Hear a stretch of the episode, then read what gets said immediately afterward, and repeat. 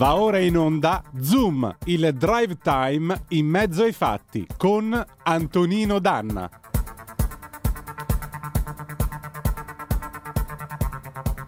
Amiche e amici miei, ma non dell'avventura, buonasera! Siete sulle magiche, magiche, magiche onde di Radio Libertà. Questo è Capitaneri di Porto, ovvero la versione estiva di Zoom, il drive time in mezzo ai fatti. Io sono Antonino Danna e questa è la puntata di oggi, 10 di agosto eh, dell'anno del Signore 2022, mercoledì, oggi è San Lorenzo, quindi questa notte è la notte delle stelle cadenti, procurate di passarla in buona compagnia, di esprimere un bel desiderio mentre le stelle cadono e oltre a questo, insomma, ave- a- cercate di far sì che questi desideri si avverino, perché vedete, non è tanto la stella che cade, quanto la vostra volontà e perseveranza che permette di realizzare e avverare tutto quello che voi sognate e sperate.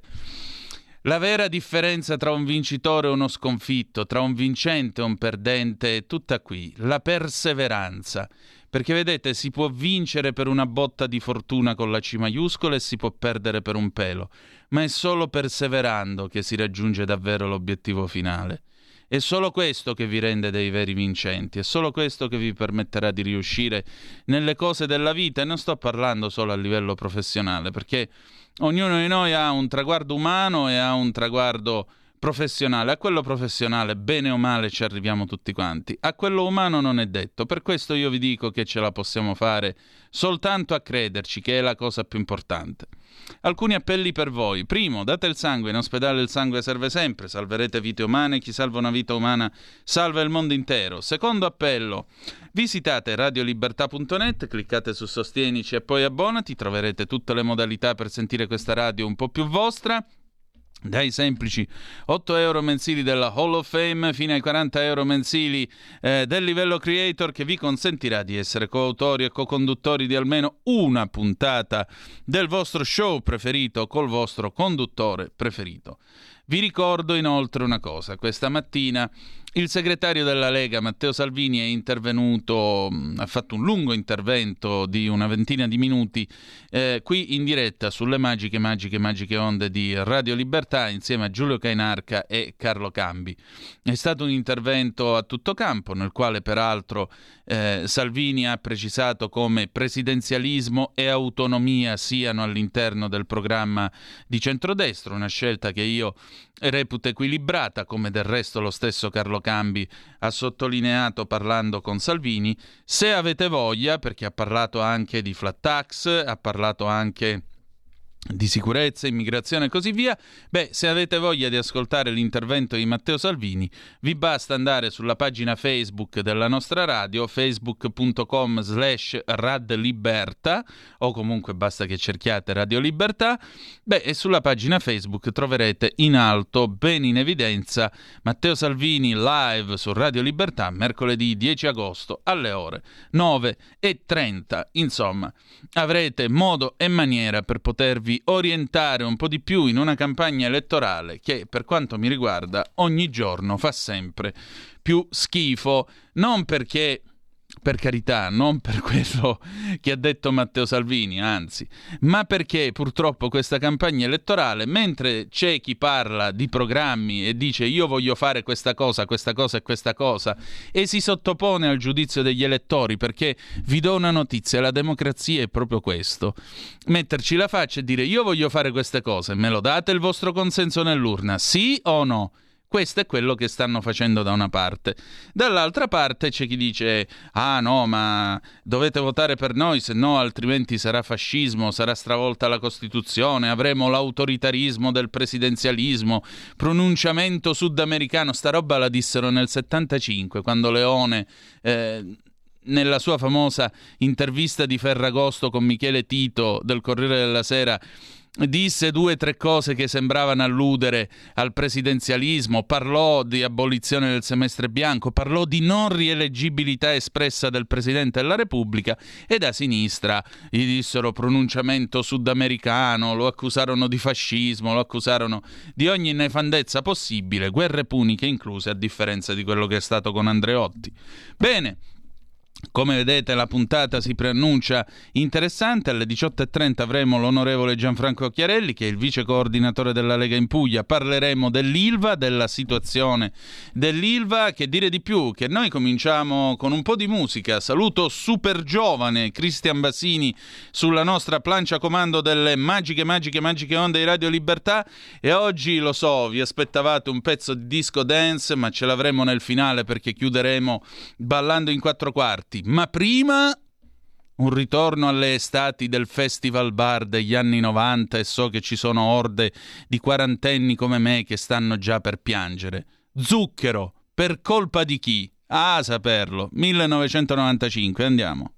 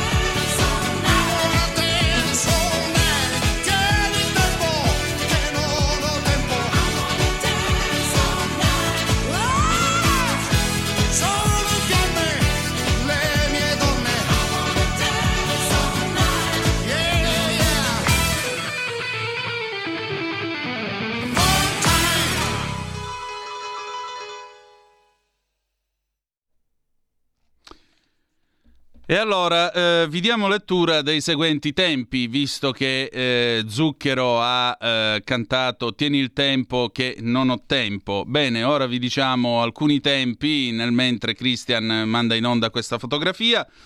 Porsche 911 GT3 RS 7 e 33. Audi R8 GT 7 e 34. Lamborghini LP 640 7 e 40.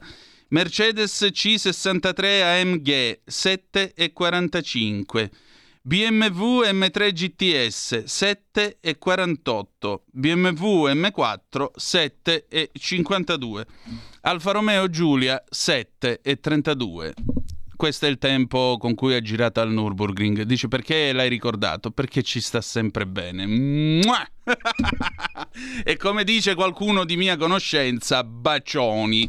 Bene, allora riprendiamo quindi con eh, Capitaneria di Porto, il nostro appunto bellissimo programma del Drive Time qui sulle magiche, magiche, magiche onde di Radio Libertà. Era l'estate del 1995, dal jukebox suonava questo 45 giri di zucchero. Tieni il tempo che non ho tempo, I wanna dance all night. E io mi infilavo dentro delle nuvole di vapore acqueo che Dio solo lo sapeva quando aprivo la lavastoviglie, la lavapiatti e provvedevo a prendere questi dischi roventi ad ammonticchiarli là nel ristorante di mia zia Santina, in quel di Mongerbino, Sicilia, Italia. Ebbene sì, quattro anni che rivendico con orgoglio di lavoro come lavapiatti che ho fatto nella mia vita e eh, francamente penso che eh, tutti dovrebbero fare almeno un giro a lavorare nella ristorazione in questo paese per capire che la ristorazione è una cosa seria e non è quella serie di recensioni scritte tanto per scrivere da parte di qualcuno che ha visto due o tre volte Masterchef e pensa di essere Cannavacciuolo o Cracco in persona. Permettete questa polemica. 346 642 7756 per le vostre zappe oppure 0266203529 se volete essere dei nostri attraverso il meraviglioso strumento del telefono che vi ricordo venne inventato dall'eccelso Antonio Meucci. Nel mentre intanto il mondo si muove eh, o come cantava Carol King, I feel the earth moving under my feet. Io sento la terra che si muove sotto i miei piedi. Bene, anche l'Ansa la sente. State a sentire qua. Letta contro Meloni, Fratelli d'Italia, no a lezioni dal PD. Renzi domani incontro Calenda e si decide. Vi pongo una domanda. Mi viene, eh, guarda, mi viene in mente da citare Tu non eri ancora nato quando Elio cantava questa canzone che era la sigla di Mai dire gol. Guardate Lorena Bobbitt, pensate a suo marito, quale interesse ripone lei nei mondiali secondo voi? Nessuno. Ecco, ora guardate Carlo Calenda e Matteo Renzi, pensate a Matteo Renzi. Quale interesse riponete nella nascita di questo terzo polo? Ditecelo al 346 642 7756 oppure chiamateci allo 0266203529 perché naturalmente immagino che le vostre nottate eh, non siano pervase da domande tipo eh, riuscirò a pagare la bolletta della corrente o un litro di benzina viene quasi 2 euro, come faccio a fare il pieno alla alla macchina. No, immagino che voi questa notte non abbiate preso sonno pensando all'idea di queste due personalità così forti, così marcate come Renzi e Calenda, che naturalmente fanno oppure no questo benedetto terzo polo. In effetti da giorni i giornali non fanno altro che eh, riproporci e dirci oddio, faranno questo terzo polo oppure no. Christian, Christian, secondo te Faranno questo terzo polo oppure no? Visto che mi permetti di intervenire, Prego. io dico che secondo me sarà un po' come in Formula 1, no? Che eh? vince dove c'è, più, dove c'è, il soldo quello più grande, no? Tu sei d'accordo? Bah, eh... cioè, eh, non ho capito chi dei due sia la Red Bull, però. Ecco, se fossero due squadre, eh, due team di Formula 1, chi sarebbe Renzi e chi sarebbe Calenda? No, mi rifiuto, è una bestemmia, dai, paragonare al motorsport questa cosa è una bestemmia.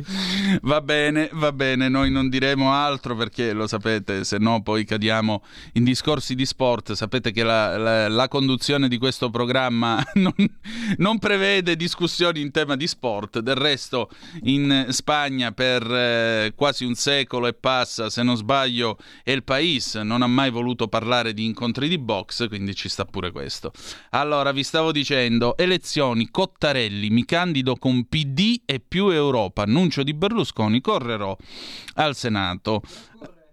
Sì, sì, vabbè, ma perché questa è una traduzione alla buona di Dio dell'inglese to run for, eh, che sarebbe competere per o candidarsi a, che peraltro avrebbe un'idea, diciamo, più nobile, perché nell'antica Roma chi voleva tentare la eh, carriera politica, quando era il periodo appunto mh, mm, elettorale, eh, indossava questa tunica che eh, si teneva il più possibile bianca proprio per poter risaltare in mezzo alla folla e poter indicare il fatto che fosse a caccia di voti. Eh, oggi invece i vestiti degli uomini politici, quando ancora si vestono diciamo in un certo modo, sono generalmente grisaglie blu, blu o grigie. Qualcuno osa qualche gessato, poi ti ricordo che eh, in Senato si deve entrare con la cravatta, anche se ormai non gliene frega più niente a nessuno. In Parlamento si dovrebbe andare con la cravatta. Ciccio Cossiga mise questa regola quando era presidente del Senato. Impose l'obbligo di entrare a Palazzo Madama con la cravatta. Basta guardare le persone come vanno a messa la domenica al giorno d'oggi. Vabbè, le persone come vanno a messa se ci vanno, o quando ci sono prime comunioni e cresime, gente che non ha mai visto una chiesa, non sa nemmeno com'è fatta, che si presenta, che non lo so, pare veramente il boss del delle cerimonie, ma questa è un'altra storia. Quindi anche qui dice correrò, e eh, che cavolo, chi cavolo sei? John Kennedy, Dio santo. Allora, ho accettato l'offerta di PD e più Europa a candidarmi, ha detto Carlo Cottarelli in conferenza stampa con più Europa e PD a Roma. Ringrazio Cottarelli, gli abbiamo proposto di candidarsi ed essere il punto di sintesi del lavoro fra PD e più Europa e il miglior interprete dell'intesa che abbiamo fatto la settimana scorsa che vede entrare Cottarelli e vede uscire chi ha deciso di uscire. Pensa nemmeno lo nomina Calenda. Oddio, qui veramente è come quando finisce un amore, no? non, non, ti sfioro più nemmeno col pensiero. Lavorare con lui è un privilegio, ha aggiunto il segretario del PD Enrico Letta in conferenza con i vertici di Più Europa a Roma. Cottarelli sarà una delle principali punte di diamante della campagna elettorale. Sarà candidata al nord, sia all'uninominale sia nel proporzionale. Abbiamo intenzione che la sua candidatura sia visibile, forte e importante. Meloni, ha detto ancora Letta, sta cercando di cambiare immagine, di incipriarsi, ma mi sembra una, una posizione molto delicata se i punti di riferimento sono Orban. Ecco qua che vi sentite un po' a casa, sì, col ritorno del rischio fascismo, eh, io vi vedo che vi viene voglia di andare a setacciare nelle, nei negozi di militari a qualche bella divisa d'orbace, sardo, fatto come Dio comanda, eh. Vabbè, Continua eh, il buon Letta. Quell'intervista, cioè l'intervista rilasciata a Panorama, mh, mm, è un modo per rifarsi l'immagine, ma c'è una differenza col discorso in Spagna per la candidata di Vox, era un'altra storia. Suggerirei che non si faccia un discorso per il pubblico spagnolo e uno in Italia. Ognuno di noi ha una faccia sola. In un post su Facebook arriva la replica di Giorgia Meloni a Enrico Letta. La posizione di Fratelli d'Italia in politica estera è coerente ed estremamente chiara, ha detto la leader di Fratelli d'Italia, e ha come stella polare la difesa dell'interesse nazionale italiano. Non accettiamo lezioni da chi si erge a paladino dell'atlantismo, ma poi stringe patti con la sinistra radicale nostalgica dell'Unione Sovietica. Non abbiamo bisogno della Cipria, mentre voi non riuscireste a coprire le vostre contraddizioni neanche con lo stucco. Ma secondo me manco col cemento armato ai tondini del 16, già che ci siamo. Il segretario del PD Enrico Letta attacca il posizionamento in politica estera di Fratelli d'Italia, scrive ancora Meloni su Facebook e dice che Giorgia Meloni sta cercando di incipriarsi. Caro Letta, al netto della misoginia che questa frase tradisce e dell'idea secondo la quale una donna dovrebbe essere attenta solo a trucchi e borsette, il vostro problema è che non ho bisogno di incipriarmi per essere credibile. Sta cosa la dobbiamo Ricordamela che lunedì la diciamo a Laura Ravetto. Voglio sentire che cosa dice lei. Dal centrodestra arriva l'annuncio di Silvio Berlusconi. Penso che mi candiderò al Senato, così faremo, fuori, eh, faremo tutti contenti dopo aver ricevuto pressioni da tanti, anche da fuori di Forza Italia. Ha spiegato il presidente di Forza Italia a Radio Anch'io su Rai Radio 1. Non mi interessa la lotta sulla leadership, i nomi mi appassionano poco. Mi interessano di più le cose da fare, la battaglia contro l'oppressione fiscale, contro l'oppressione giudiziaria. Intanto il leader di Italia Viva, Matteo Renzi, sul sito della stampa, intervistato dal direttore Massimo Giannini, ha detto se si fa l'accordo bisogna capire qual è la prospettiva, le candidature e le liste sono le cose più facili. La domanda è, vogliamo fare un polo del buonsenso? Caro Matteo, mo che siamo qua e tutta l'Italia ci sente, io mi permetto di dirti una cosuzza nell'orecchio. C'era uno con una bella con un bel pizzetto ai baffi, tale Renato Cartesio, il quale sosteneva che il buonsenso fosse la dote meglio distribuita tra tutti, perché ognuno di noi pensa di averne in misura bastevole per se stesso e per gli altri. Quindi io quando parli di polo del buonsenso, insomma, ci starei un po' attento. Ma andiamo avanti, sono ottimista e prudente. Matteo, stai sereno. Penso che domani dobbiamo vederci e decidiamo se sì o no. Sono pronto a fare un passo indietro sulla leadership, ma prima accordo e poi i nomi, che sono conseguenza delle cose. Stat rosa, pristina nomine, nodina, nomina nuda tenemus.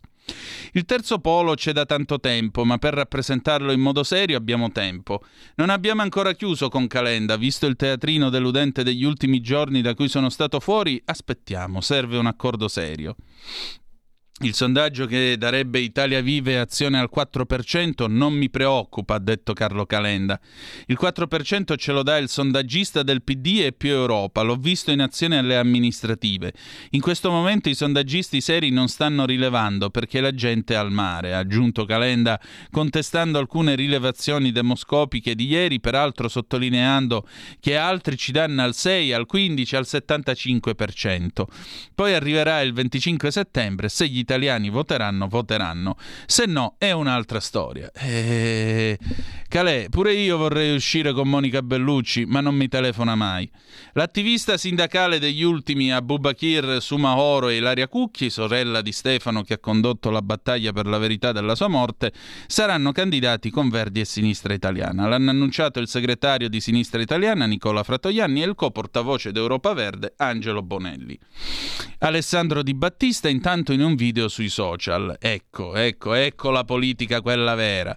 Eh, politica fine di quella ve- questa è politica vecchia di quella fine, per citare Alessandro Manzoni.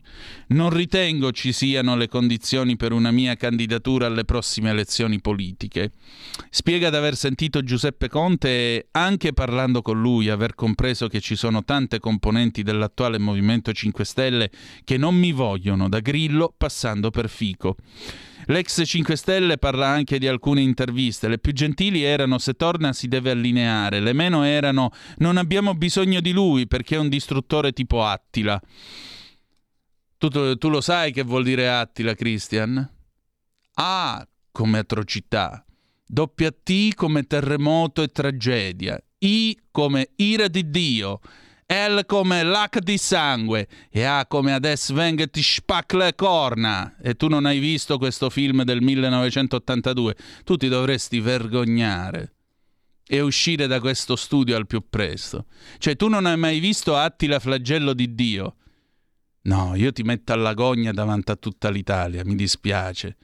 Cioè, ma ma io non, io non, merito un regista che non ha mai visto Attila flagello di Dio. Quindi stasera tu ti vedrai Attila flatello, eh, frage, fra, flagello di Dio con Rita Rusic, Diego Batantuono, no? Un Renault trafitto da una lancia. Eh. Dicevamo, quando forse i disboscatori di consensi sono stati altri e su Conte di Battista afferma è stato molto sincero, è un galantuomo. Però ricordiamo anche il divario di età. Eh. Vabbè, sono solo 15 anni, non l'ho capito io. Mo, eh, cioè, eh, che diamine. Non sono stato così precoce, ma manco sono così decrepito, che diamine. Eh. Love is in the air, in the whisper of the trees. Eh? Stasera chiudiamo con questa, quindi sentite quanto amore c'è nell'aria. 0266203529 oppure 346 642 7756 se volete essere dei nostri attraverso la zappa o WhatsApp che dir si voglia. In Sicilia invece Musumeci si tira indietro, cercatevi un candidato. Sono presidente scomodo, ringrazio Meloni e la Russa, ha scritto sul proprio profilo Facebook, comunicando di fatti il ritiro della sua candidatura alle regionali del 25 settembre, sostenuta da Fratelli d'Italia. Poi ancora, vediamo un po', indagine sul fisco, Trump non risponderà alle domande, il tycoon attacca la procuratrice di New York, razzista, e aggiunge speriamo che l'FBI non abbia piazzato prove, tra gli alleati si fa largo l'ipotesi di una spia a Mar-a-Lago, che è la residenza in Florida di Trump. Eh, tra l'altro vedo che anche qua stanno imparando dall'Italia con eh, la magistratura che arriva al momento opportuno, vedo. Attenzione. Eccolo qua, Giacomo, grande Giacomo.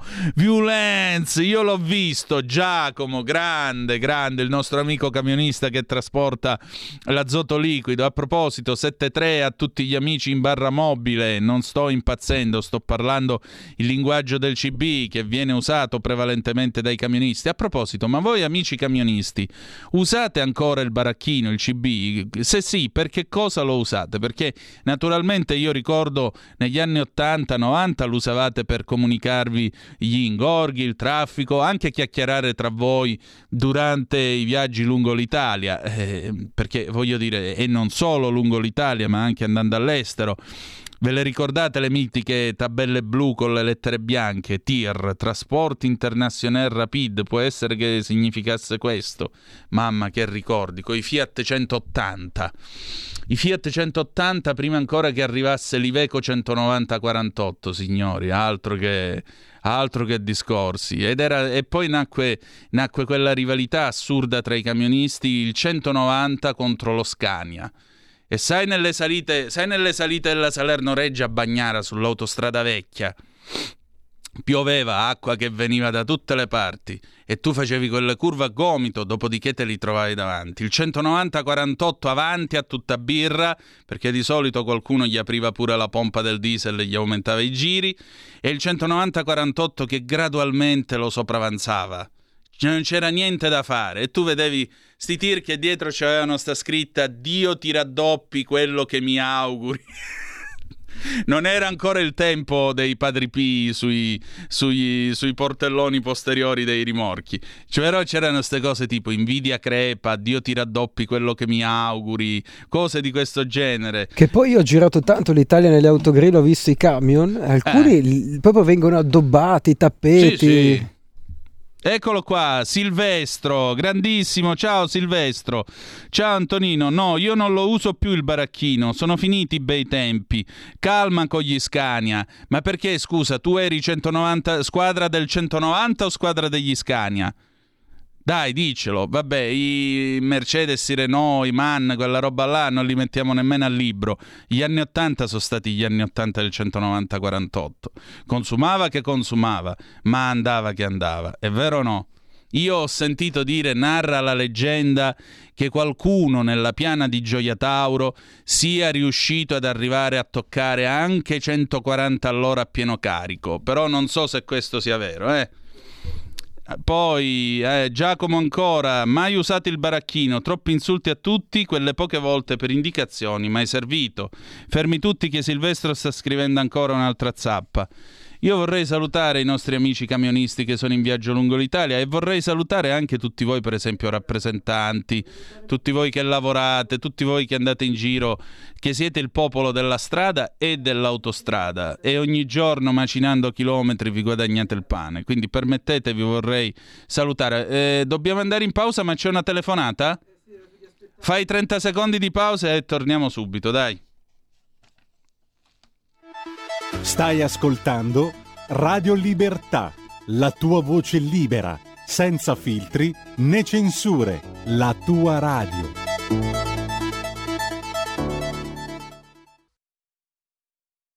Ci siamo? Allora prendiamo la chiamata. Pronto chi è là? Sì, buonasera signor Tonino Lisetta. Oh, cara Lisetta. Ecco, eh, la ringrazio come sempre dei suoi complimenti. Allora, io però volevo parlare di un'altra materia, l'inquinamento alimentare, signor Tonino, se non mm. le dispiace. S'accomodi. Ecco, allora, francamente io non ne posso proprio più della lotta di questo inquinamento dell'aria, comprese le automobili naturalmente. Poi ci si mettono anche i presunti cervelloni a diffondere il panico, mille morti per l'aria inquinata. Certo, allora l'aria inquinata fa male, però ricordiamoci di questi cervelloni scienziati sull'epidemia dei polli, miliardi di, sì, miliardi appunto, di morti per l'epidemia. Poi tutto è finito e non è morto nessuno. Se questi sono i nostri ricercatori, signor Tonino, che non fanno altro che lanciare grida mandoniane, non darei più neanche una lira alla ricerca. Nessuno si è accorto che c'è anche un inquinamento alimentare e mi sembra più pericoloso di quello dell'aria. Ma nessuno ne parla perché ci sono di mezzo grossi interessi. L'inquinamento alimentare ha un solo nome, la Cina. Ma non lo sapete che l'80%, il 90% dei pomidori che mangiamo proviene dalla Cina? L'80% del riso proviene dalla Cina, così come la maggioranza dei formaggi e dei salumi. Ma vi siete resi conto che non c'è più nessun sapore autentico, almeno questo lo noto io, poi non so lei e gli ascoltatori. Noi mangiamo roba sofisticata, inquinata, chissà in che modo preparata. L'inquinamento c'è soprattutto nei cibi, non nell'aria. Le nostre autorità che ci governano, invece di correre dietro alla Cina, ad altri paesi che ci propinano schifezze, dovrebbero salvaguardare la nostra salute, non correndo dietro all'aria inquinata, ma al cibo inquinato. Com'è? Come? Mettendo dei dazi e non fare più entrare merci da certi paesi, Cina in testa. Io sono molto amareggiata, signor Tonino, perché si è perso il senso della misura del, bu- eh, del buonsenso e della correttezza. Mi sembra che l'unico partito che ragioni un po' sia la Lega per Salvini e per questa sua correttezza viene sempre messa all'angolo e vincono sempre i poteri forti, come nel caso dei Dazi, dove la Lega è stata l'unica che ha alzato la voce. Vabbè. La saluto, buonasera. Grazie signora. Sia la Lega per Salvini. Grazie. Signora, eh, io le voglio dire questo. Eh, io credo che l'inquinamento dell'aria e così quello della catena alimentare che lei giustamente sottolinea siano tutti aspetti di un unico circolo vizioso, eh, naturaliter, eh, che si verifica. Eh, torna sempre quello che diciamo con il nostro Lorenzo Viviani ogni venerdì a Zoom Green.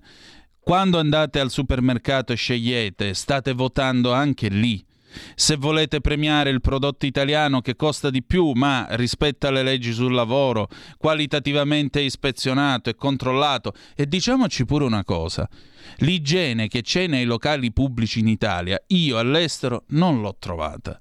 Non so voi, ma io all'estero no. Francamente no.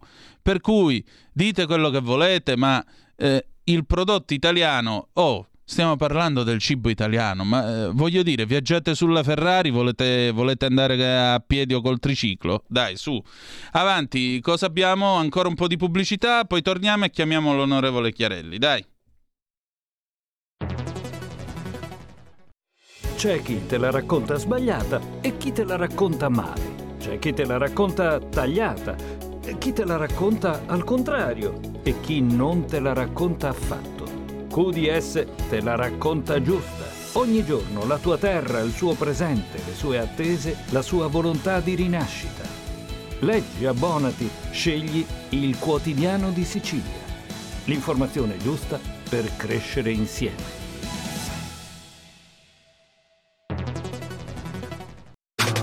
Stai ascoltando Radio Libertà. la tua voce libera, senza filtri né censura. La tua radio.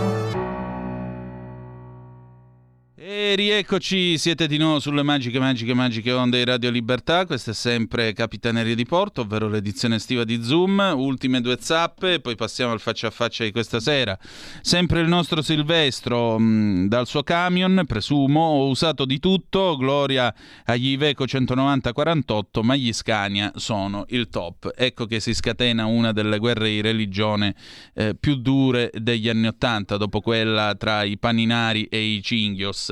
Poi abbiamo ancora eh, il nostro Giacomo, tanti chilometri tritati per la meravigliosa Italia, ma a settembre pensione, mi mancheranno le trattorie. Sì, però Giacomo, quando ti pensioni vieni a trovarmi. Tu vieni a trovarmi e facciamo una puntata sui camionisti perché è giusto dare voce al popolo dell'autostrada. E che cavolo, e che diamine, è giusto che voi insomma facciate sentire la vostra voce perché vorrei ricordare anche che mentre stavamo tutti quanti casa a casa eh, e quelli si affacciavano alle 6 della sera a fare i balletti, a cantare, andrà tutto bene, saremo migliori, questi qui da soli trasportavano mangiare in giro per questo paese. Così, volevo incidentalmente ricordarlo, già che ci siamo. E adesso io ho il piacere di avere al telefono l'onorevole Gianfranco Chiarelli, che saluto, che torna ancora una volta qui in trasmissione da noi, direttamente da Taranto. Buonasera onorevole. Buonasera, buonasera a voi. Onorevole, intanto grazie del suo tempo. Io vorrei cominciare questa nostra conversazione, eh, diciamo così, andando subito al sodo. Onorevole, la dobbiamo salvare l'ILVA sì o no? E perché? Ma, eh, diciamo che l'ILVA eh, certamente va eh, salvata. Eh, le motivazioni sono, sono tante eh, non solo va salvata, ma va anche rilanciata. Eh, guardi, io eh, nel periodo in cui ho fatto il parlamentare mm. Eh, c'è, c'è, sempre stata una grande attenzione eh, sul il governo Renzi ha fatto 13 decreti, di cui sinceramente i primi tre o quattro io li ho votati pensando ehm, che fosse effettivamente un, un interesse concreto, reale cosa che poi si è vanificato, tant'è che a distanza di 12 anni, di 10 anni dal sequestro, siamo ancora nella stessa situazione. Dicevo, non solo va eh, salvaguardata, ma va anche rilanciata. E questo perché eh, po- poco più di un mese fa il Presidente Bernabé ha presentato un piano di decarbonizzazione 2022-2032 che è fatto di quattro fasi mm. per un investimento globale di 5 miliardi. Il primo fondamentale step, ma eh, dico questo perché così ci rendiamo conto sia dell'importanza eh, dell'acciaieria qui a Taranto per quanto riguarda eh, il lavoro, ma anche per l'ambiente. Quindi il primo fondamentale step è l'ottimizzazione della sostenibilità ambientale dell'area calda. Cioè, voglio ripeterlo, ottimizzazione della sostenibilità ambientale dell'area caldo nel biennio 2022-2024 e quindi con la conseguente trasformazione del processo produttivo tradizionale attraverso quindi lo sviluppo mm. della introduzione del DRI che altro non è che un prodotto che viene fatto in maniera semilavorata e che contiene materiale ferroso. La seconda fase quindi è quella dell'elettrificazione dell'area a caldo e l'utilizzo dell'idrogeno. Il terzo eh, significativo passo è rappresentato dal piano decennale della estensione delle, dell'elettrificazione dell'area a caldo e la quarta fase, la fase conclusiva, è il passaggio de- definitivo ai soli forni elettrici alimentati a gas naturale. Quindi eliminando completamente tutto quello che oggi inquina. Certo. Quindi l'obiettivo finale è quello eh, del, dell'alimentazione degli impianti solo con idrogeno verde. Bernabé lo ha definito un piano ambizioso e sono convinto che solo una personalità di alto profilo come la sua potesse, certamente di concerto con il ministro Giorgetti, che è stato fondamentale, importante a garantire un futuro per Taranto. Ora, Danna, io volevo fare una riflessione perché si parla molto, va chiusa, va aperta. Noi abbiamo avuto anche un referendum, non so se, se lei è a conoscenza. Sì. Alcuni anni fa fecero anche un referendum per la chiusura, Dico, non si è presentato nessuno, quindi è veramente un fatto molto demagogico e comunque viene rappresentata spesse volte una realtà diversa. Io le faccio una riflessione perché vedo che lei è attento e io la ringrazio anche ai temi del sud, qui in particolare della nostra provincia che è una delle più importanti della Puglia e meriterebbe anche un'attenzione altrettanto, altrettanto eh, dico, importante. La riflessione e la domanda che le voglio fare, quanto male fa Taranto alle tante eccellenze dell'indotto, ad un comparto metalmeccanico che ha uno slancio in questi anni affrontato una crisi senza precedenti. Tenga conto che veniamo dal periodo del Covid alla guerra e all'aumento del, del caro energia. Quindi la costante, la costante campagna di disinformazione che viene affrontata sistematicamente, soprattutto da una parte politica e soprattutto nei periodi elettorali, e poi quella che a Taranto non è stata ancora in grado di approntare degnamente una raccolta differenziata all'altezza di una città importante come Taranto che ha circa 200.000 abitanti.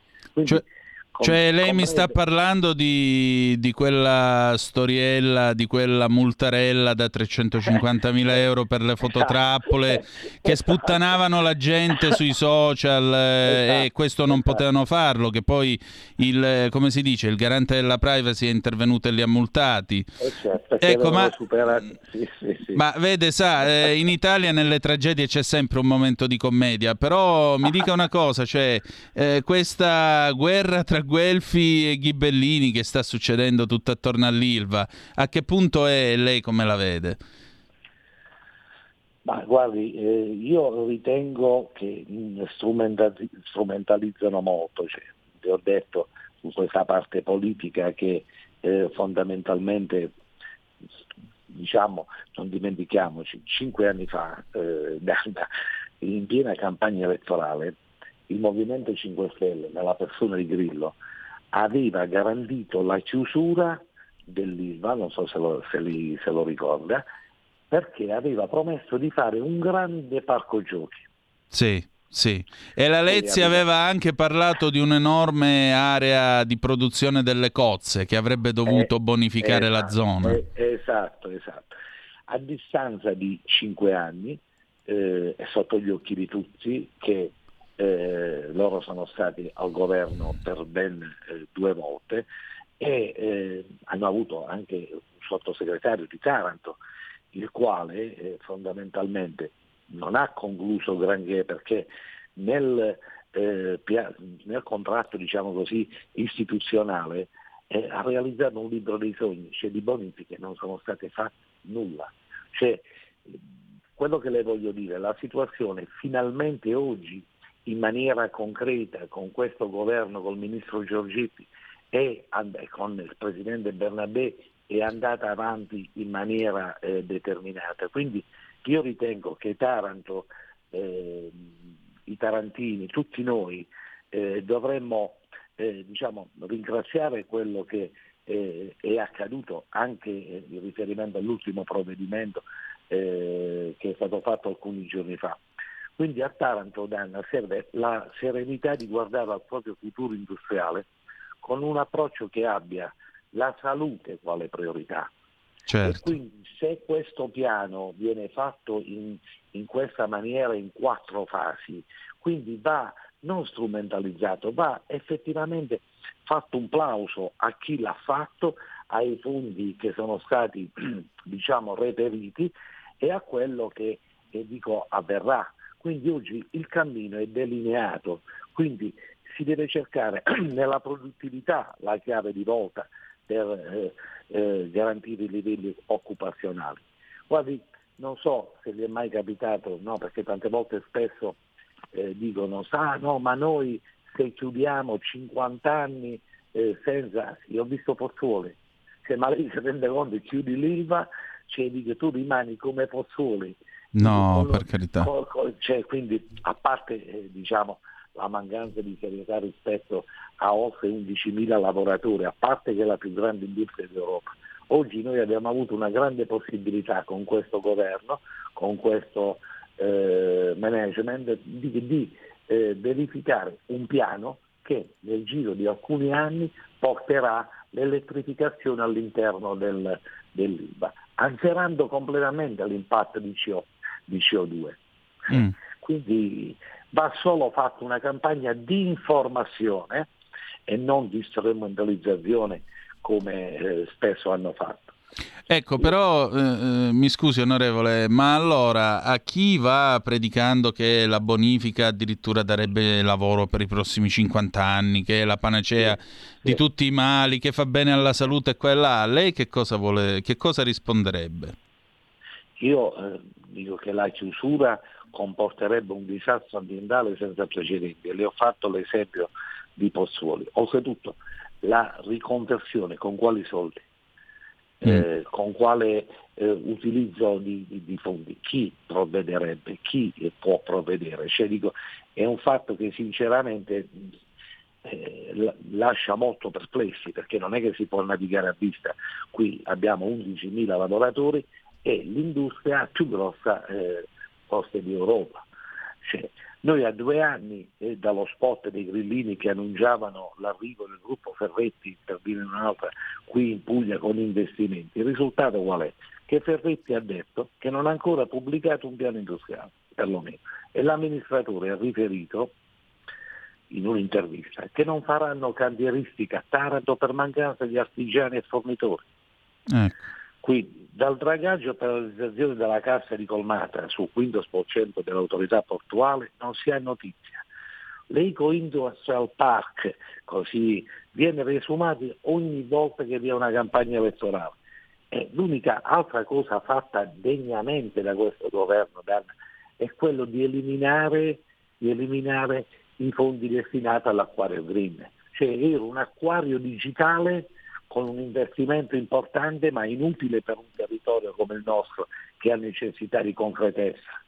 Certo. Quindi è, è evidente che auguro che Taranto apprezzi quello che questo governo ha fatto e eh, certamente sarà eh, secondo, secondo, me, secondo i dati, cioè non è che io parlo per simpatia, io parlo con dati alla mano, con i programmi, col piano industriale e quindi auguro a Tardo veramente un futuro fatto di un orgoglio industriale nel rispetto però della salute dei residenti. Forse adesso è, momento, è arrivato il momento eh, definitivo di cui si può, si può parlare con certezza dell'ambientalizzazione.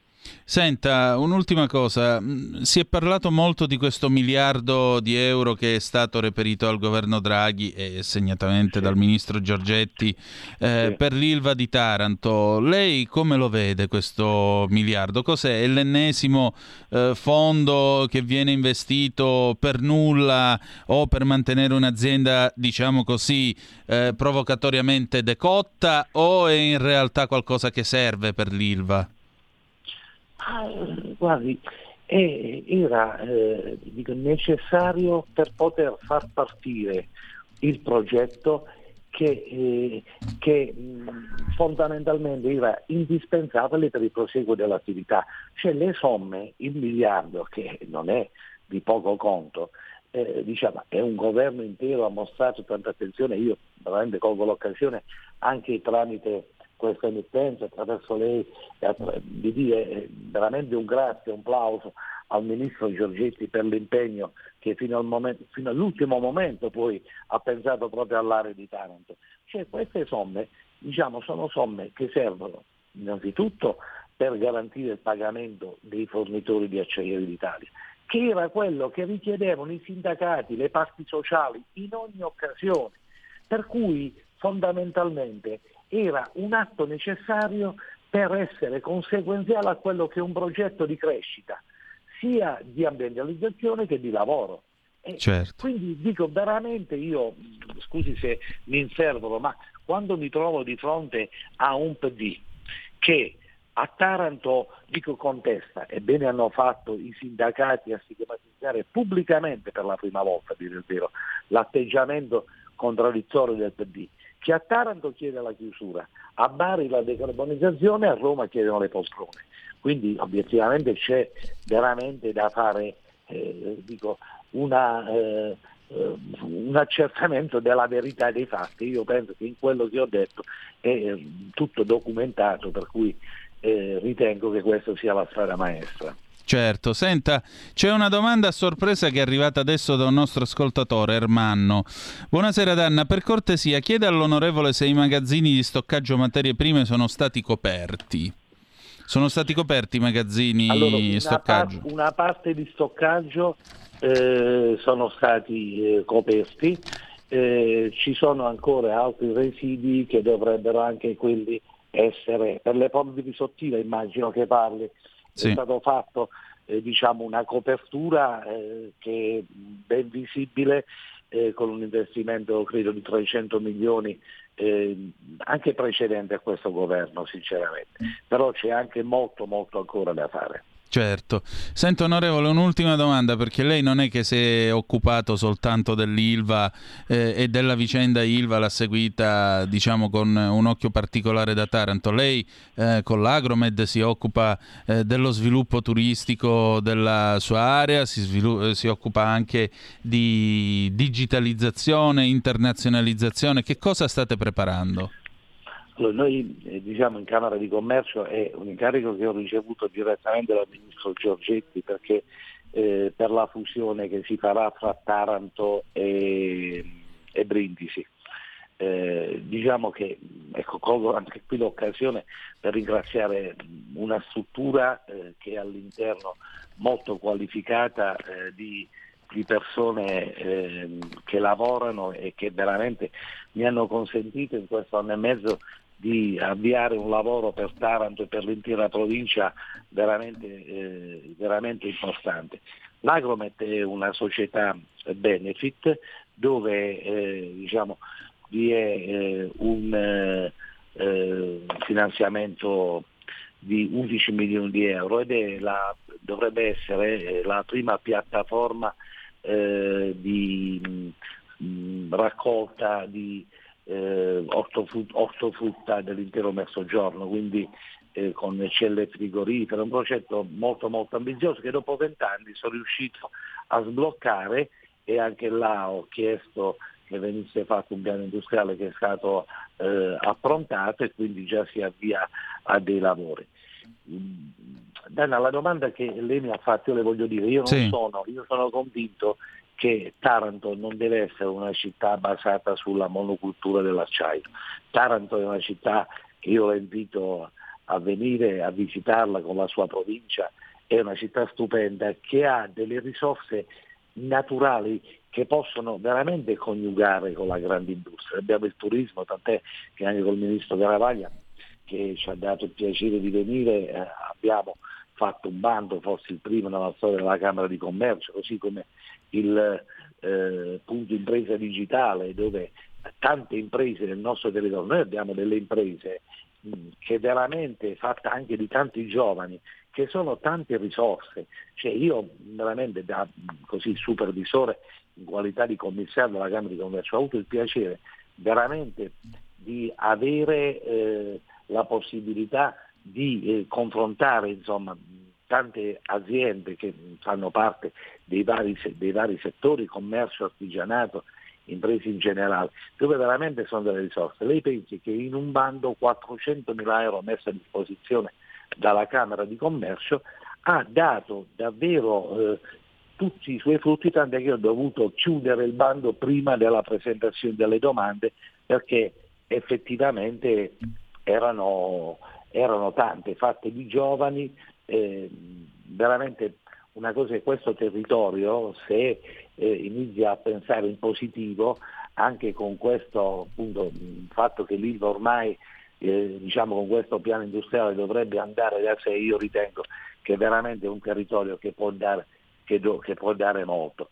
E l'ultima cosa, guardi, eh, a proposito anche dell'Ilva, io dico, vorrei veramente eh, ringraziare tutti gli industriali di Taranto. Lei tenga conto che noi veniamo, come lei sa, da due anni di Covid, certo. poi successivamente abbiamo avuto la guerra in Ucraina, poi abbiamo il caro energie che è schizzato alle stelle. Quindi all'industriale di Taranto, che sono guidati egregiamente da, da Salvatore Toma, eh, il presidente, che veramente con sacrificio e impegno portano avanti la loro battaglia per tutelare eh, la loro ricchezza più grande che sono le risorse umane, perché qui abbiamo risorse umane altamente specializzate e che rischiano di trovarsi in difficoltà davvero irreversibili. Per cui questo territorio con eh, diciamo, eh, il sostegno eh, del governo che fino ad oggi c'è stato in maniera eccellente, veramente può uscire e può rappresentare un punto di svolta per l'intera eh, per l'intera Puglia, ma io ritengo per l'intero Mezzogiorno. Va bene, onorevole, io la ringrazio del suo tempo grazie. e teniamoci grazie. in contatto. Quando vuole, grazie a lei Danna e ringrazio Radio Libertà e tutti i radioascoltatori. Grazie, grazie ancora, grazie, grazie. buona serata. E allora riprendiamo la linea anche perché l'onorevole Chiarelli ha messo il dito nella piaga per quanto riguarda la questione dell'ILVA, lo sviluppo, l'economia e la salute naturalmente di chi vive attorno a un impianto del genere, di chi vive attorno a un'acciaieria che in quanto tale bisogna sempre contemperare le esigenze del lavoro con quelle chiaramente della salute umana. Gianni da Genova al 346 642 7756 ci manda una zappa. Ciao Gianni, intanto ti volevo salutare. Uh, mi manda questo il siderurgico Vestal PIN di Linz, compatibilità ambientale e fabbrica modello, mentre a Taranto i cicloni giudiziari e quelli naturali mostrano come l'Ilva sia indietro anni luce dai buoni esempi, mentre la salute dei bambini tarantini a rischio in Austria esistono acciaierie con asili nido aziendali. Questo è un pezzo del 2012, niente di meno. L'acciaieria austriaca Vestalpine o Alpine della città di Linz è considerata un caso esemplare sia sotto il profilo della compatibilità ambientale dei suoi impianti che quello della produttività e qualità del lavoro all'interno dello stabilimento. Il siderurgico di Linz è stato in grado nel tempo di adeguare le sue tecniche produttive alle migliori disponibili al momento, diventando punto di riferimento normativo a livello europeo in materia ambientale.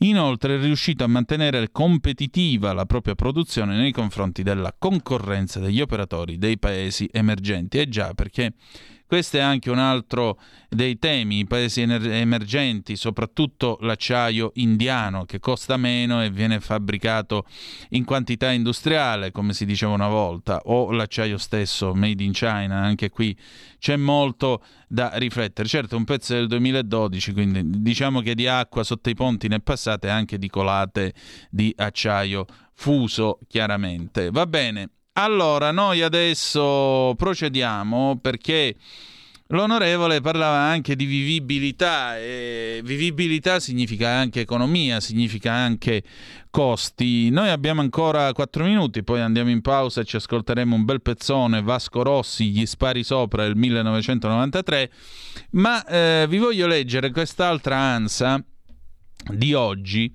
e vorrei sentire le vostre voci su questo. E il pezzo è giornata alle 18.40, quindi è bello caldo caldo. Trento è la città più cara, a Campobasso si spende meno, a luglio in Italia il carrello e la spesa più 9,1%, record dall'84. L'inflazione è per tutti alle stelle, ma in Italia ci sono posti dove si sente di meno. Se a Trento e Bolzano va il record del caro prezzi, a Campobasso invece la vita costa meno che nel resto della penisola. Quindi il Molise, come vedete, esiste. A differenza di chi fa la battuta Molisent, il Molise non esiste, esiste come il Molise. La classifica è dell'Unione Nazionale Consumatori UNC che ha elaborato i dati dell'Istat di luglio e ordinato le città italiane in base ai rincari. Quelle del Trentino Alto Adige sono al primo posto, un record che costerà alle famiglie 2.521 euro in più all'anno. Non si tratta più soltanto di aumenti dell'energia, l'Istat ha confermato che la crescita dei prezzi del cosiddetto carrello della spesa, che si porta a più 9,1%, registra un aumento che non si osservava da settembre del 1984. A Trento e Bolzano, scrive ancora Lanza, l'inflazione viaggia attorno al 10%, la più alta d'Italia. A Bologna all'8,6 e comporta un aumento della spesa di 2.145 euro, a Firenze più 8,6 per 2.006 euro in più. La città più virtuosa Campobasso, inflazione del 6,9%, spesa aggiuntiva per famiglia di 1.263 euro. Seguono Catanzaro più 7,1 ovvero più 1.326 euro, Bari più 7,8 ovvero più 1.354 euro. A Roma c'è un'inflazione al 7,5%, inferiore alla media nazionale, con una spesa maggiore di 1.756 euro rispetto all'anno scorso. A Napoli i prezzi sono aumentati del 7,6% e la spesa è maggiorata di 1.538 euro. Segue la Lombardia, dove la crescita dei prezzi del 7,7% implica un'impennata del costo della vita pari a 2.001 euro.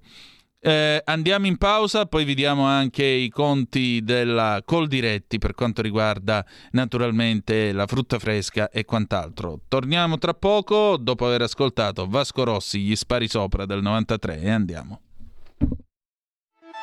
Stai ascoltando Radio Libertà, la tua voce libera, senza filtri né censure, la tua radio.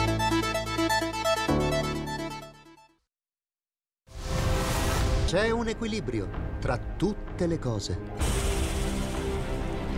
Luce e ombra. Bene e male. Non ci saranno più regole. Il popolo si sta sollevando. Se quell'equilibrio viene turbato, l'universo lo corregge. Ogni sabato, ore 16. Ogni domenica, ore 14. Il grande cinema Movie Time con Vincent. Il mondo ha di nuovo bisogno di te, della tua magia. L'intrattenimento, l'azione, l'avventura. Movie Time, la magia del cinema. Dentro l'ignoto. Quella è la destinazione. Radio Libertà, vi aspettiamo. Direi che siamo alla resa dei conti.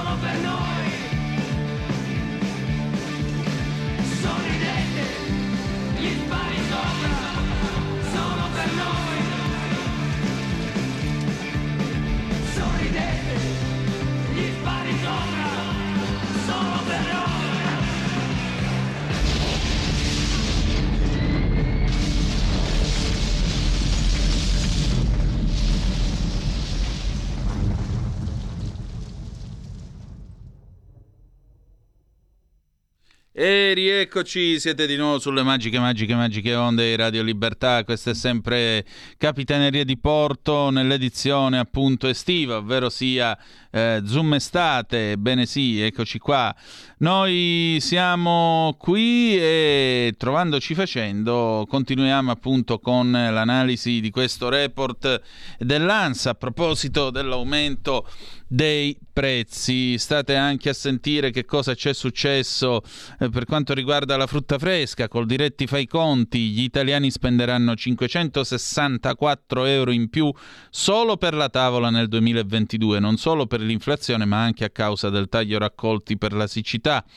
I prezzi della frutta fresca aumentano su base annua del più 8,8%, continua col diretti, mentre quelli dei vegetali freschi del più 12,2%.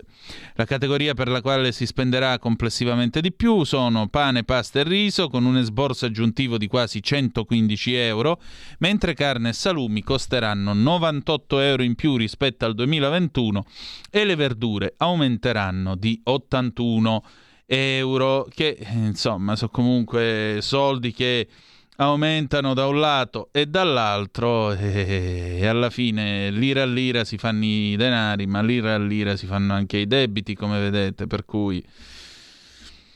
Per cui diciamo che eh, la situazione non è certo di quelle che invita a sorridere e ad essere felici e contenti. Ma in questo paese, malgrado queste cose siano così eh, preoccupanti, malgrado alla fine noi si parli di economia vera, reale, perché voglio dire, andate a fare la spesa al supermercato oppure andate al mercato generale il sabato mattina e vi comprate la frutta a cassette, eh, però, cari miei, altri invece litigano se fanno il terzo polo, se fanno il quarto polo, se eh, si mandano a quel paese dopo aver firmato l'accordo e comunque non deve vincere la destra. Eh, mi dispiace. Mi dispiace. E ah, vi volevo ricordare quello che ha detto l'ingegner De Benedetti nella sua famosa intervista a Repubblica. Il PD viene votato dalle persone di buon senso. Quindi voi non lo siete. Oh, allora 0266203529 se volete essere dei nostri oppure 346 642 7756 per le vostre zappe o whatsapp che eh, dir vogliano sì per poter essere qua con noi per poterci accompagnare in questa calda serata estiva. Dopodiché stanotte sarà la notte delle stelle cadenti. Io non ho molti ricordi di queste nottate mm, di queste nottate di stelle cadenti, anche perché soprattutto mi veniva sonno più che altro. Qualche volta però mi è capitato di vedere le stelle cadenti ed effettivamente sono qualcosa di di magico nel momento in cui accade. Alla fine stiamo parlando di che cosa? Un sasso dall'aria che per effetto dell'attrito scalda, scalda, scalda, fa la scia, eccetera, eccetera. Meteore sono, non è di, che cosa stiamo parlando, però è... Boh, è questo senso di, di, di, perdersi nella vastità del cielo stellato della notte, vero o no? Eh, Christian, a te è capitato di vedere, di vedere le stelle cadenti? Non ti si sente. Io ti sento a voce normale, ma non so se ti sentano gli ascoltatori. In cuffia no. Ah, vabbè. Eh, eh, in cuffia io non ti sento. Adesso mi Ora senti? Sì. Vai. A me è capitato in Piemonte, nelle Langhe e mm. nelle valli piacentine, nelle zone di Bobbio. Ah, niente proprio di meno che. Niente proprio di meno che. Insomma, sono delle, delle, delle scene e delle speranze a cui tutti ci affidiamo. Poi vedete, questo è un tempo così contorto, così disilluso che anche alzare gli occhi al cielo nella notte può essere un momento di poesia. Abbiamo una telefonata, pronto chi è là? Eh, sono Gianni da Genova. Ciao. Uè, Giannissimo, come stai? Eh, eh, guarda, oggi è l'onomastico di mio papà Buonanima che che si chiama, lo chiamo sempre per, come se fosse qua sempre con me Lorenzo.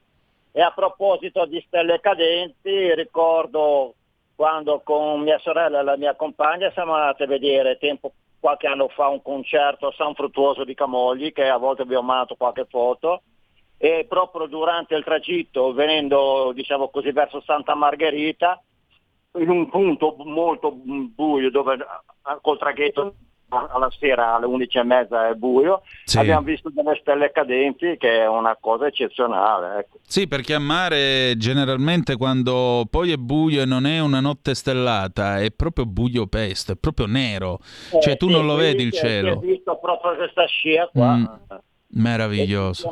Eh, guarda. Eh, meraviglioso, che poesia. Ti una fotografia che ho fatto a San Lorenzo alla Costa mh, e, e da tre anni che va avanti così mm. perché Giulio lui lo sa che ho, ho, fatto delle fotografie sempre anche sulle farfalle eccetera.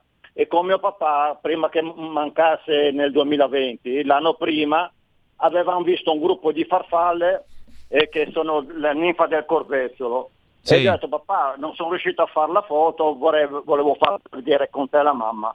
E, e lui e, mi disse stai tranquillo che le farai. Quando è mancato fatto nel 2020 ad aprile, andando su a San Lorenzo il, eh, dopo un mese e mezzo, quindi verso la fine di maggio, e ci sono un sacco di piante di corbezzoli che, verso quella zona lì, mi sono arrivato un gruppo di queste farfalle e io subito istintivamente ho detto, uh papà se riuscissi a farci una foto. Dopo pochi minuti si è fermato una di queste farfalle su un muretto io sono stato vicino, l'ho, l'ho, fatta, poi ho detto ma il giorno dopo provo ad andarci, ma non, non credo che ci siano di nuovo. Invece quando sono arrivato, dopo un po' di nuovo questa farfalla qua, se, dalla ninfa del corbezzolo, si è fermata nello stesso punto e sono tre anni che da fine maggio fino a, a, a ottobre, perché pigliano maggio, alla fine maggio, giugno, luglio una, una, una, diciamo così, una generazione. E poi dalla fine di luglio a ottobre l'altra generazione, io le, le, mi vengono in mano eh, eh, le, una, delle cose straordinarie che poi una, qualche foto, adesso te ne manderò qualche d'una.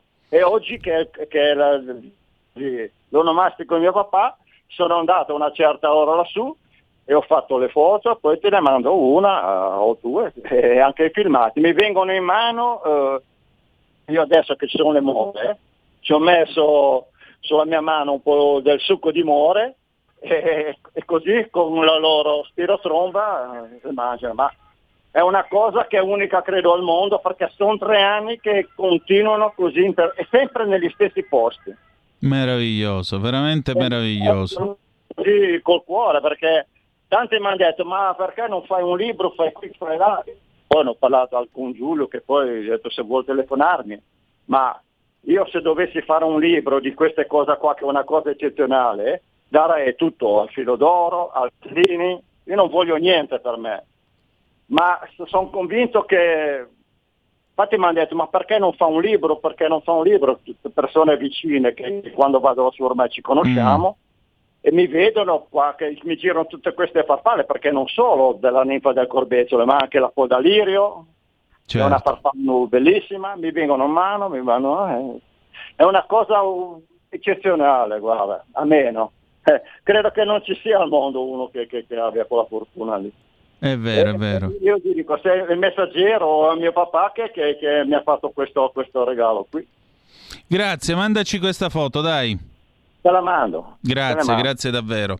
Ciao. Bene, grazie a Gianni da Genova, come sempre. Bel momento di poesia, devo dire la verità. Eh, sembrava di essere là con lui a guardare il volo pacifico di queste farfalle, mentre invece Xinhua, l'agenzia stampa ufficiale cinese, dice che il governo cinese ha pubblicato quest'oggi un libro bianco sulla questione di eh, Taiwan e dice che una nuova era attende Taiwan che sarà riunificata al paese e non ci sono santi. Dice per realizzare una riunificazione pacifica dobbiamo renderci conto del fatto che la madrepatria e Taiwan hanno diversi sistemi sociali ed ideologie.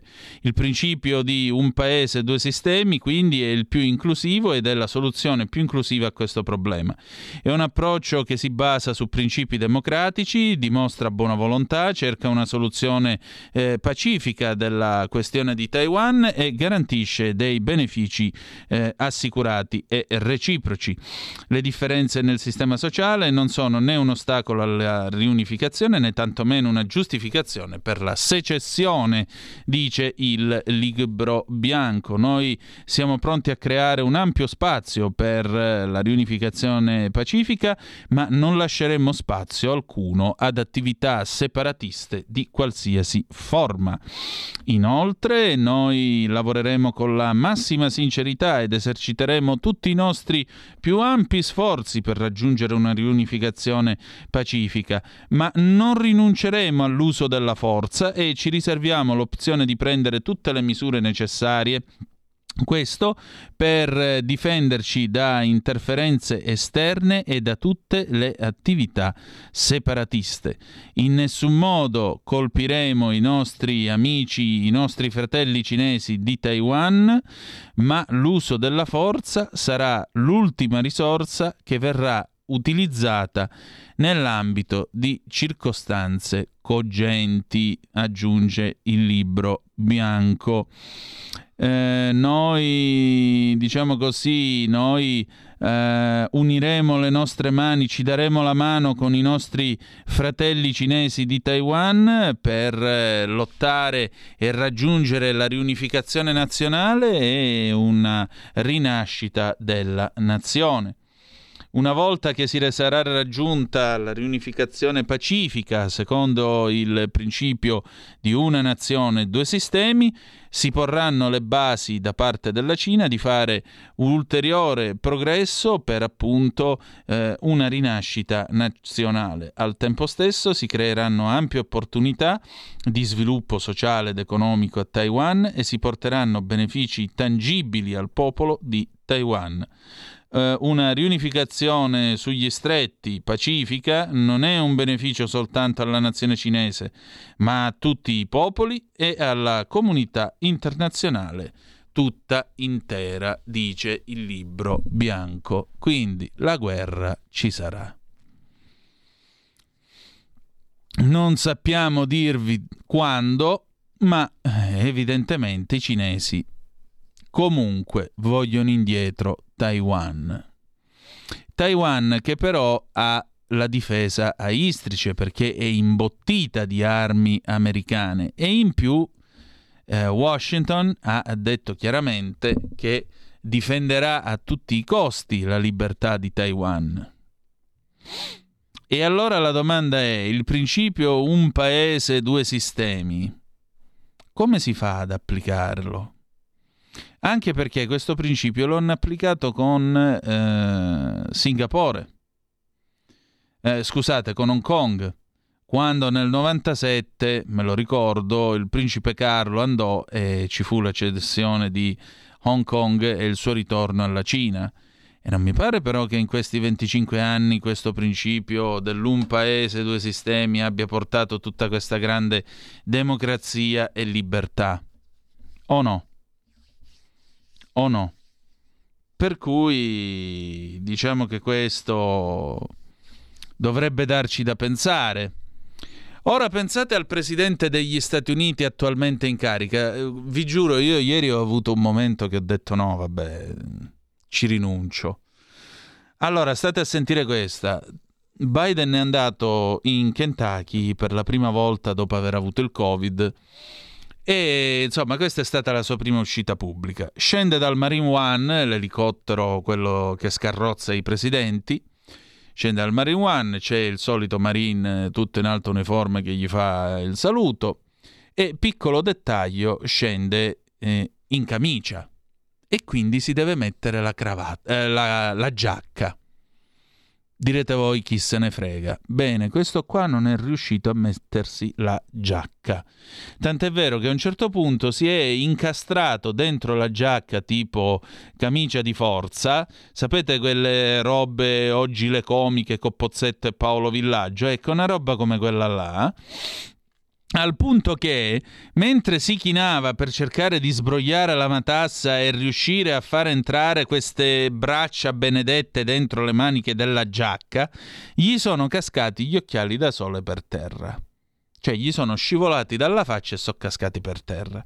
Interviene sua moglie, acchiappa questi benedetti occhiali da sole, finalmente riesce ad, a sbrogliare la matassa e riesce a mettergli questa benedetta giacchetta.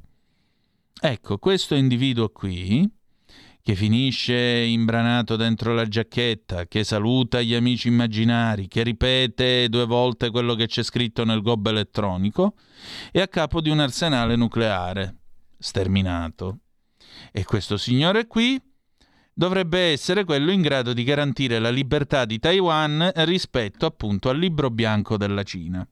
Sapete che c'è? C'è che ci guardiamo le farfalle di Gianni da Genova che è meglio. Va. Per favore, apri un attimo qua il mio computer, proiettiamolo sul 252 del digitale terrestre nella nostra radiovisione.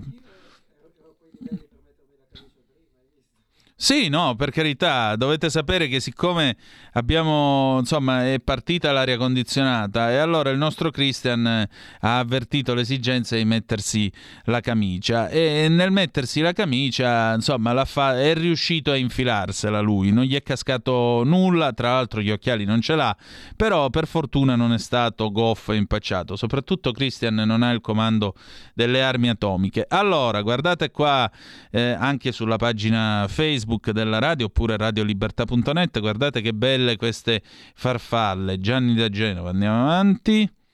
Delicatissime, tra l'altro, nei disegni delle ali che hanno, molto belle, versicolori, si, dire, si sarebbe detto no, sono anche grandi. Guarda tanto su, però sono enormi. Ecco qua, la farfalla sta mangiando direttamente dalle mani di Gianni e questo è un piccolo video con la farfalla che un po' sospettosa, però ecco, finalmente sale sulla mano di Gianni e comincia a mangiare. Che meraviglia. Grazie Gianni per, questa, per queste immagini di pace che ci hai mandato, immagini di pace. Ne abbiamo bisogno perché viviamo un tempo veramente volgare e basso, veramente volgare e basso. Puoi staccare se vuoi. Allora, allora, allora, che altro scrive Gianni a pranzo col succo di more? Ecco appunto, oh, ecco qua Gianni che ce l'ha sul cappello, ecco qua il nostro Gianni da Genova con la farfalla che poi alla fine gli si è messa sul cappello tipo Alpini. Se la vuoi mostrare, Christian, se vuoi aprire il computer un'altra volta, eccolo qua, Gianni da Genova con gli occhiali da sole, eh, gli occhiali da sole sopra la paglietta, eccola là la farfalla che gli si è posata. Scena quasi francescana, dietro che c'è un albero di ciliegie. Mmm, interessante. A me non piacciono, però insomma, conosco un po' di gente che eh, li spoglierebbe molto volentieri quegli alberi di ciliegie. Va bene, chissà cosa saranno, ferrovia, chi lo sa. Chiudiamo di nuovo la, eh, il computer. Poi allora, Ambrogio. Buonasera, per quanto riguarda De Benedetti è meglio che non mi esprima. Eh, voglio solo ricordare che eh, ha il coraggio di sputare sentenze e naturalmente da buon iscritto al PD è vicino ai lavoratori al quale quotidianamente quando guarda il suo conto in banca fa il gesto dell'ombrello Ambrogio. Beh, questo non lo sappiamo se faccia un po' come Alberto Sordi nei vitelloni lavoratori? No no non credo insomma speriamo di no. Però certo diciamo che non è uno tenero nei confronti del centrodestra eh, tenero. Vi ricordate la famosa guerra di Segrate che lui ebbe contro, mm, contro Silvio Berlusconi alla fine degli anni Ottanta per, per il possesso della Mondadori? Mamma mia, che ricordi epici di un'Italia che ahimè purtroppo non esiste più. Nel frattempo si sono fatte le 19.23 0266203529, sempre se volete essere dei nostri, oppure 346 642 77 5, 6. Andiamo a vedere un momentino che cosa scrivono i nostri amici dell'Aggi. Ecco qua, vediamo un po', vediamo un po', vediamo un po'. È stata arrestata la giornalista russa che protestò nel corso del telegiornale. A Marina Ovsiannikova era stata inflitta una multa di quasi 800 euro per discredito delle forze armate, ma a far scattare l'indagine penale a suo carico è stata un'altra protesta messa in atto a Mosca di fronte al Cremlino. La giornalista russa Marina Ovsiannikova, che a marzo aveva protestato contro la guerra in Ucraina mostrando un cartello durante il telegiornale sul primo canale, è stata arrestata a Mosca per aver discreditato l'esercito russo. Lo rende noto il suo avvocato Dmitry Zakhavatov. Ci troviamo in questo momento davanti agli inquirenti. È stata aperta un'inchiesta contro Ovsiannikova per diffusione di false informazioni sull'esercito, ha spiegato il legale, precisando che la donna è stata arrestata. Come ha riferito il suo avvocato, la giornalista rischia fino a 10 anni di detenzione. Nonostante l'irruzione pacifista di Ovsiannikova sul primo canale sia stato il suo gesto più eclatante, a far scattare l'indagine penale a suo carico è stata un'altra protesta messa in atto successivamente. Il picchetto fatto a Mosca sul lungofiume Sofiskaya di fronte al Cremlino, in cui teneva un cartello con scritto Putin è un assassino, i suoi soldati sono fascisti. Il picchetto a Mosca è servito come motivo per avviare il procedimento penale, ha spiegato Zakhvatov. Alla fine di luglio un tribunale di Mosca ha inflitto a Ovsiannikova una multa di 50.000 rubli, quasi 800 euro, sempre per discredito delle forze armate della Federazione russa. Nei mesi successivi alla sua protesta televisiva, Ovsiannikova ha trascorso del tempo all'estero lavorando per tre mesi per la tedesca di Welt. All'inizio di luglio ha annunciato che sarebbe tornata in Russia per risolvere una controversia sulla custodia dei suoi due figli. Dal suo rientro, Ovsiannikova ha sostenuto pubblicamente il politico dell'opposizione Ilya Yashin in tribunale e ha pubblicato post antigovernativi online. È stata brevemente detenuta dalla polizia vicino a casa sua a metà luglio. Non ho intenzione di fermarmi. Non ho paura nonostante le continue intimidazioni da parte delle autorità, aveva dichiarato di recente la giornalista. La mia personale solidarietà nei confronti di questa donna così coraggiosa. Andiamo avanti con eh, le notizie di quest'oggi, già che ci siamo. Mm, vabbè, i leoni non ci interessano, invece abbiamo un indagato, primo italiano indagato per essersi arruolato nella Brigata Internazionale Ucraina, un diciannovenne genovese, militante di Casa Pound che sarebbe partito in primavera mettendosi a disposizione delle forze ucraine nel Donbass e di cui non si hanno più notizie certe da un mese. Un diciannovenne italiano residente al ponente genovese è stato indagato per essersi arruolato nella Brigata Internazionale Ucraina. Il reato ipotizzato è quello previsto dall'articolo 3 della legge 210 del 95 che ratifica la Convenzione internazionale ONU contro il reclutamento, l'utilizzo, finanziamento e istruzione di mercenari. Il giovane è militante di Casa Pound. Gli accertamenti condotti dalla Digos hanno permesso di appurare che è entrato in Ucraina con un pullman della Polonia dopo che in precedenza aveva raggiunto Varsavia in aereo. Il diciannovenne genovese sarebbe partito in primavera dopo aver stabilito alcuni contatti telematici con i miliziani dei quali si è messo a disposizione. Del giovane non si hanno notizie da circa un mese, si troverebbe nel Donbass. Una foto in mezzo ad altre persone in divisa, imbracciando un'arma, la bandiera dell'Ucraina alle spalle, volto sorridente, l'unico non oscurato in mezzo a decine di altre facce. Lo scatto è stato pubblicato il 17 maggio scorso sulla pagina Facebook Milza Zena, riconducibile a Kevin Chiappalone, diciannovenne indagato perché si è arruolato nelle fila della Brigata Internazionale Ucraina per combattere contro i russi. Il giovane, che compirà 20 anni il prossimo ottobre, è partito la scorsa primavera e avrebbe raggiunto l'Ucraina in autonomia tra marzo e aprile. Lì avrebbe svolto il suo addestramento. Su Instagram il giovane ha invece pubblicato tre foto in mimetica. La prima mentre tiene in braccio un cucciolo. Tra i commenti risalenti al 6 giugno scorso gli si chiede come va e lui risponde di aver perso un amico pochi giorni prima. Nella seconda appare in un bosco, sempre in mimetica, risale al 18 luglio, mentre l'ultimo scat del primo agosto nascosto, fitta vegetazione intorno, equipaggiamento militare, volto rigorosamente coperto, dito medio alzato. Il giovane ha frequentato l'Istituto Professionale Statale per l'Industria e l'Artigianato indirizzo elettrico e meccanico Attilio Odero di Genova. È arrivata una zappa, chi è che mi scrive? Chi è? Ah, Dennis, ciao Dennis. Allora, Antonino lo sappiamo tutti che Biden è una marionetta messa lì dai capi di Facebook, Google, Twitter, Apple e qualcun altro.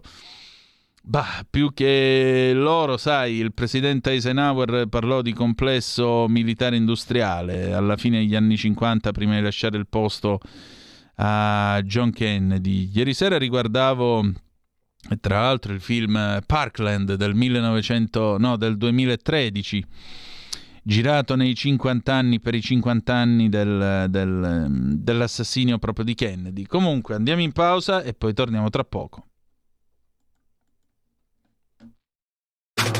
Stai ascoltando Radio Libertà. La tua voce libera, senza filtri né censura. La tua radio.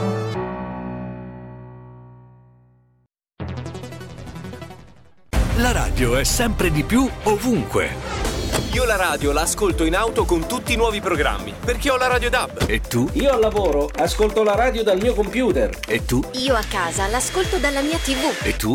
Io l'ascolto dal mio telefonino, con Radio Player, l'app delle radio italiane. E tu? Io la radio l'ascolto con lo smart speaker. Oggi 35 milioni di italiani ascoltano la radio così. E tu? La radio, ovunque, sempre di più. Anche Radio Libertà è su Radio Player Italia.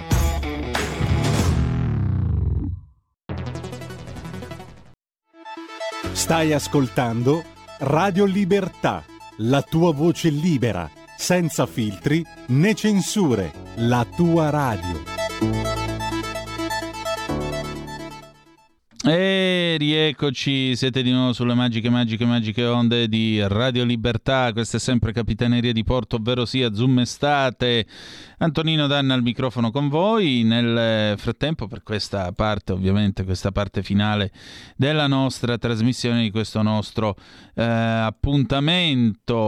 Mm, che casino questa sera nel mondo. Mm, ecco qua la BBC che ci dice invece che eh, Trump eh, si è avvalso della facoltà di non rispondere. Trump si rifiuta di rispondere alle domande nell'interrogatorio in quel di New York.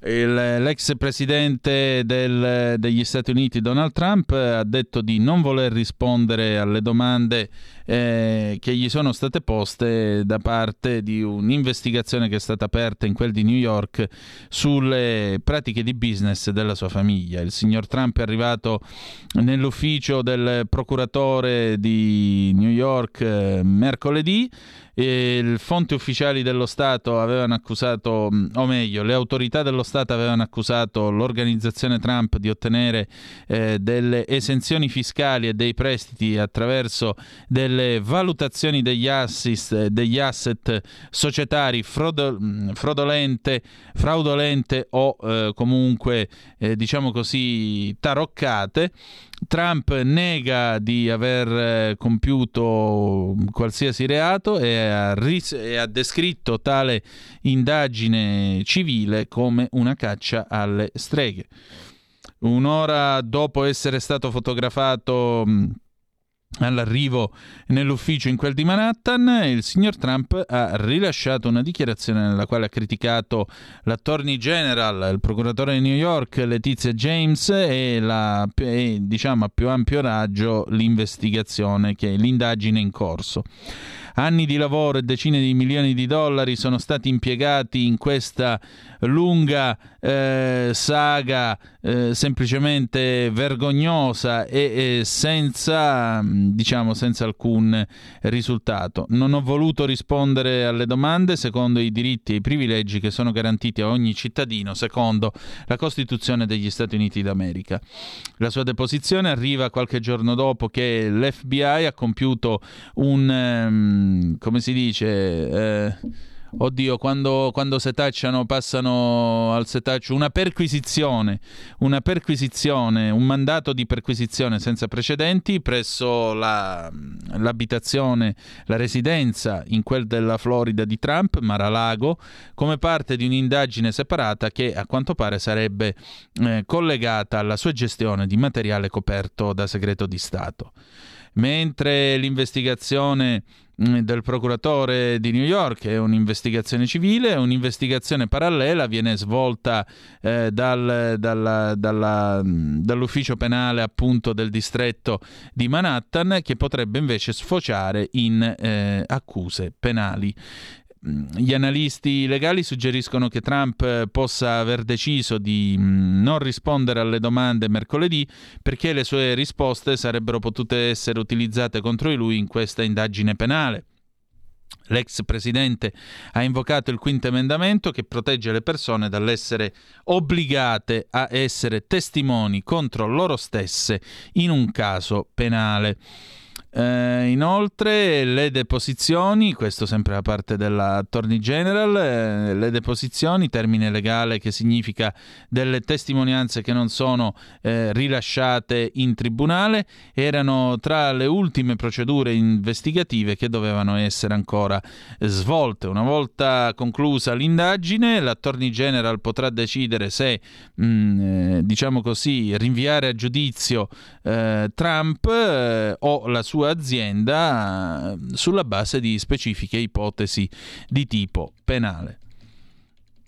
Inoltre eh, l'Attorney General ha cercato, ha richiesto la deposizione di Trump e quella di due dei suoi figli, Ivanka e Donald Trump Jr., per più di sei mesi, mentre la famiglia naturalmente ha, eh, si è opposta a, a, tali richieste. Ma nel mese di febbraio un giudice della Corte Suprema dello Stato di New York ha eh, deciso che tutti e tre si sarebbero dovuti eh, recare a rendere tali deposizioni. Ivanka e Donald Trump Jr Junior sono stati interrogati all'inizio di questo mese.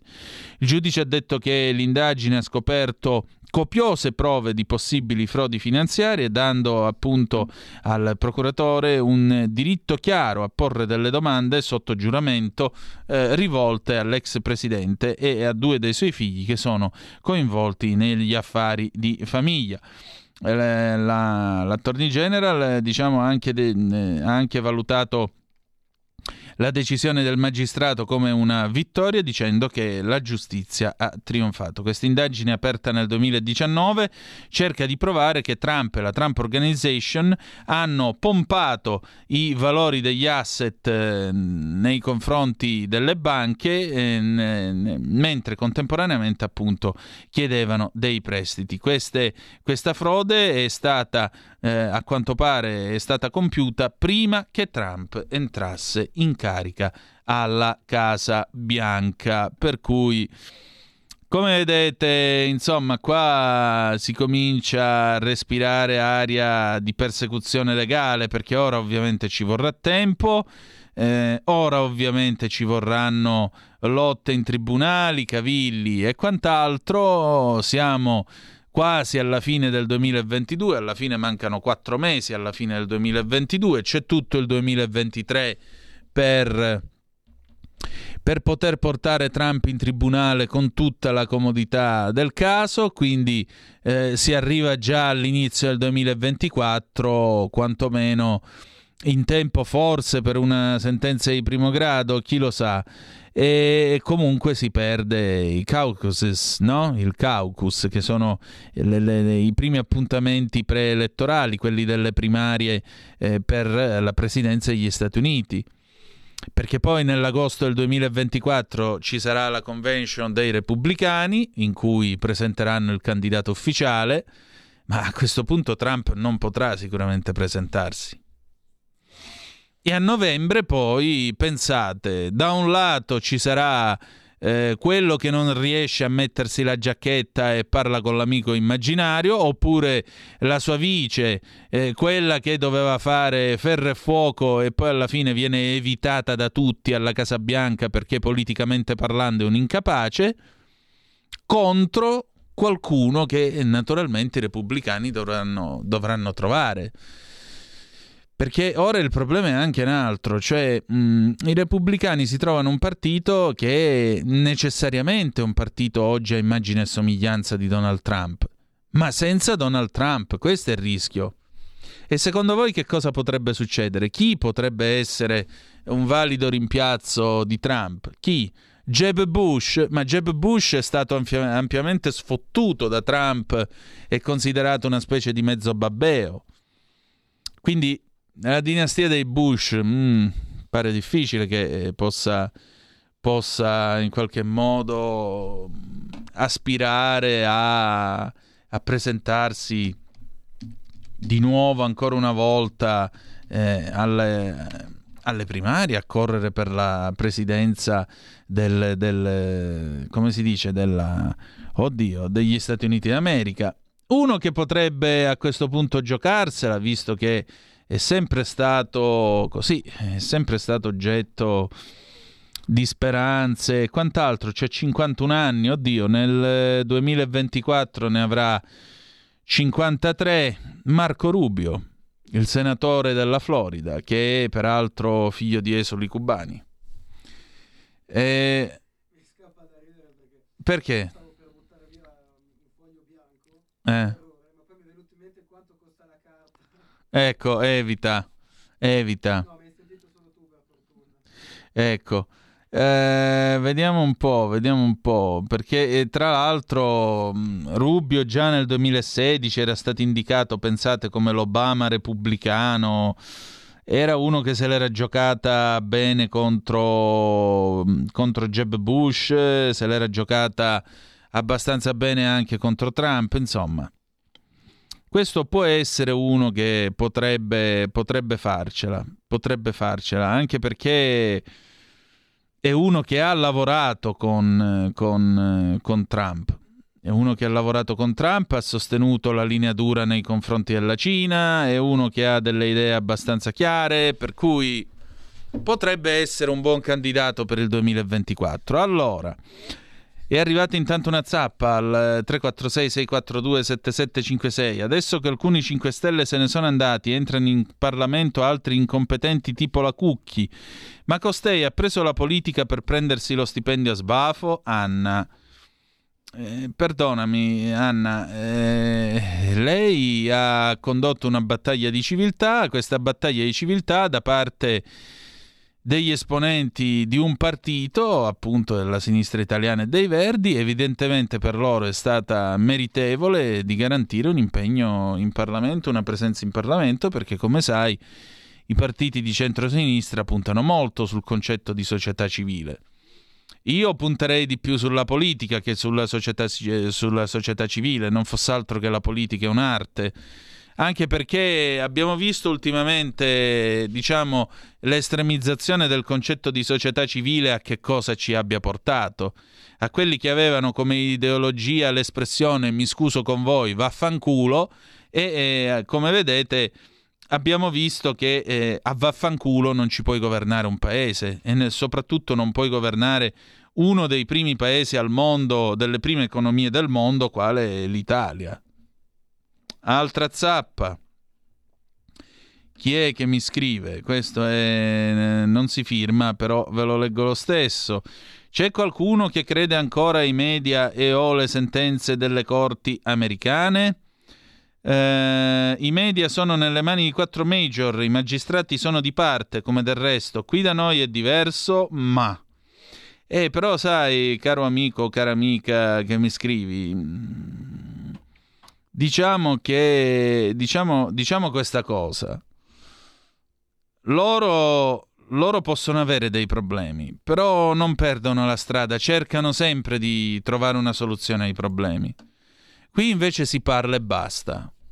Qui il problema sì c'è stato e poi riprendiamo, riprendiamo a parlarne un'altra volta e poi vediamo, poi vediamo, poi, poi vediamo non funziona assolutamente così. Per cui questa è la differenza tra noi e loro. Loro in qualche modo prima o poi in un certo senso trovano la possibilità appunto di di come possiamo dire di, trovano la possibilità di mettere a posto quello che non funziona nel loro paese. Noi non abbiamo questa, questa cosa.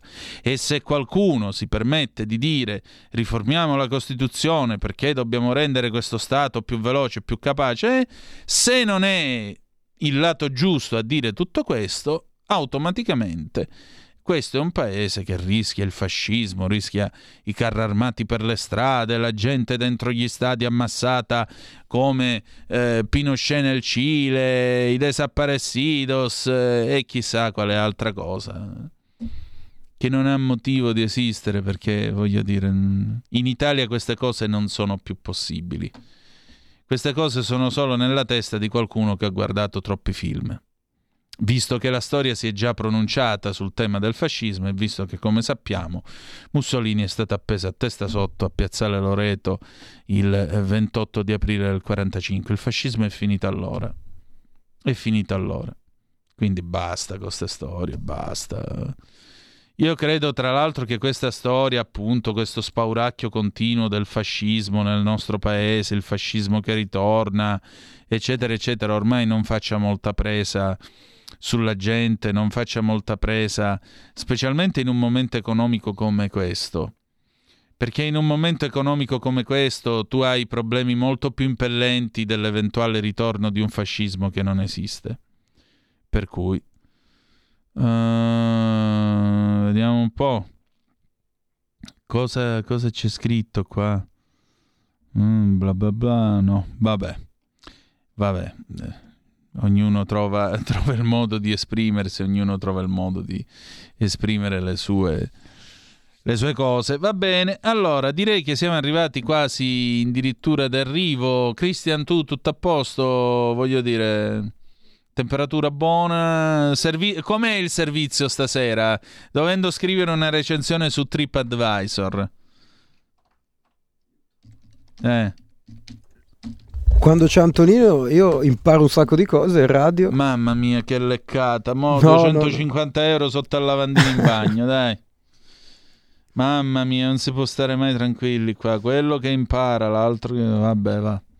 Vabbè, lasciamo stare. Oh, di che cosa parla eh, l'ADN Kronos eh, stasera? Elezioni 2022, Calenda, accordo con Renzi, cose vanno per il verso giusto. Il leader di azione, lavoriamo a una lista unica, saranno presenti i loghi dei due partiti. Quindi finalmente insomma stiamo andando verso il lieto fine. Chissà, dei, chissà chi dei due sarà il leader eh, di questa lista perché Calenda vuole essere della partita e, Renzi lo sappiamo tutti che eh, vuole comandare.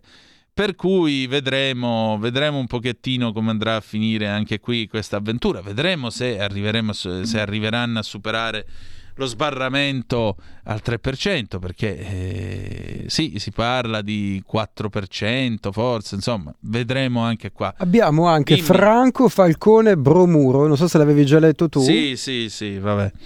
Eh, ognuno dice la sua, ti dico appunto. Poi andiamo ancora avanti con eh, le, nostre, le, nostre, cose. Andiamo avanti con eh, le ultime notizie. Il Covid, oggi in Italia 31.703 contagi, 145 morti, bollettino del 10 eh, di agosto.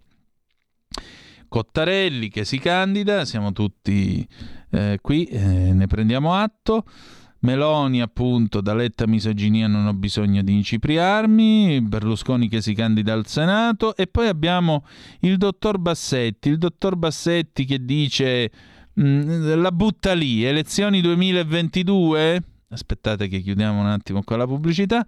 Elezioni 2022, Bassetti al, de, Bassetti al Ministero della Salute, disponibile, ne sarei lusingato. Onorato se qualcuno me lo chiedesse, è una macchina che credo di conoscere, dice il virologo, quindi nessuno te l'ha chiesto. Però se qualcuno me lo chiedesse ne sarei onorato, quindi pongo la mia candidatura. Vediamo chi è che, chi è che mi, mi prende e chi mi propone per, eh, per eh, il, il Ministero della Sanità. Marco Bassetti, Matteo Bassetti, futuro ministro della salute, se qualcuno me lo chiedesse, scrive l'ADN Kronos, sarei ovviamente onorato, lusingato a disposizione per dare una mano come tecnico. Poi in che ruolo evidentemente non spetta a me dirlo. Così dichiara l'ADN Kronos Salute, il direttore della clinica malattie infettive del Policlinico San Martino di Genova, indicato in queste ore come virostar corteggiata da più parti politiche in vista delle elezioni 2022 in programma il 25 settembre. Un punto quest'ultimo sul quale il medico preferisce glissare. Io la mia disponibilità la do, ovviamente come tecnico, all'interno del Ministero della Salute, che è una macchina che credo di conoscere.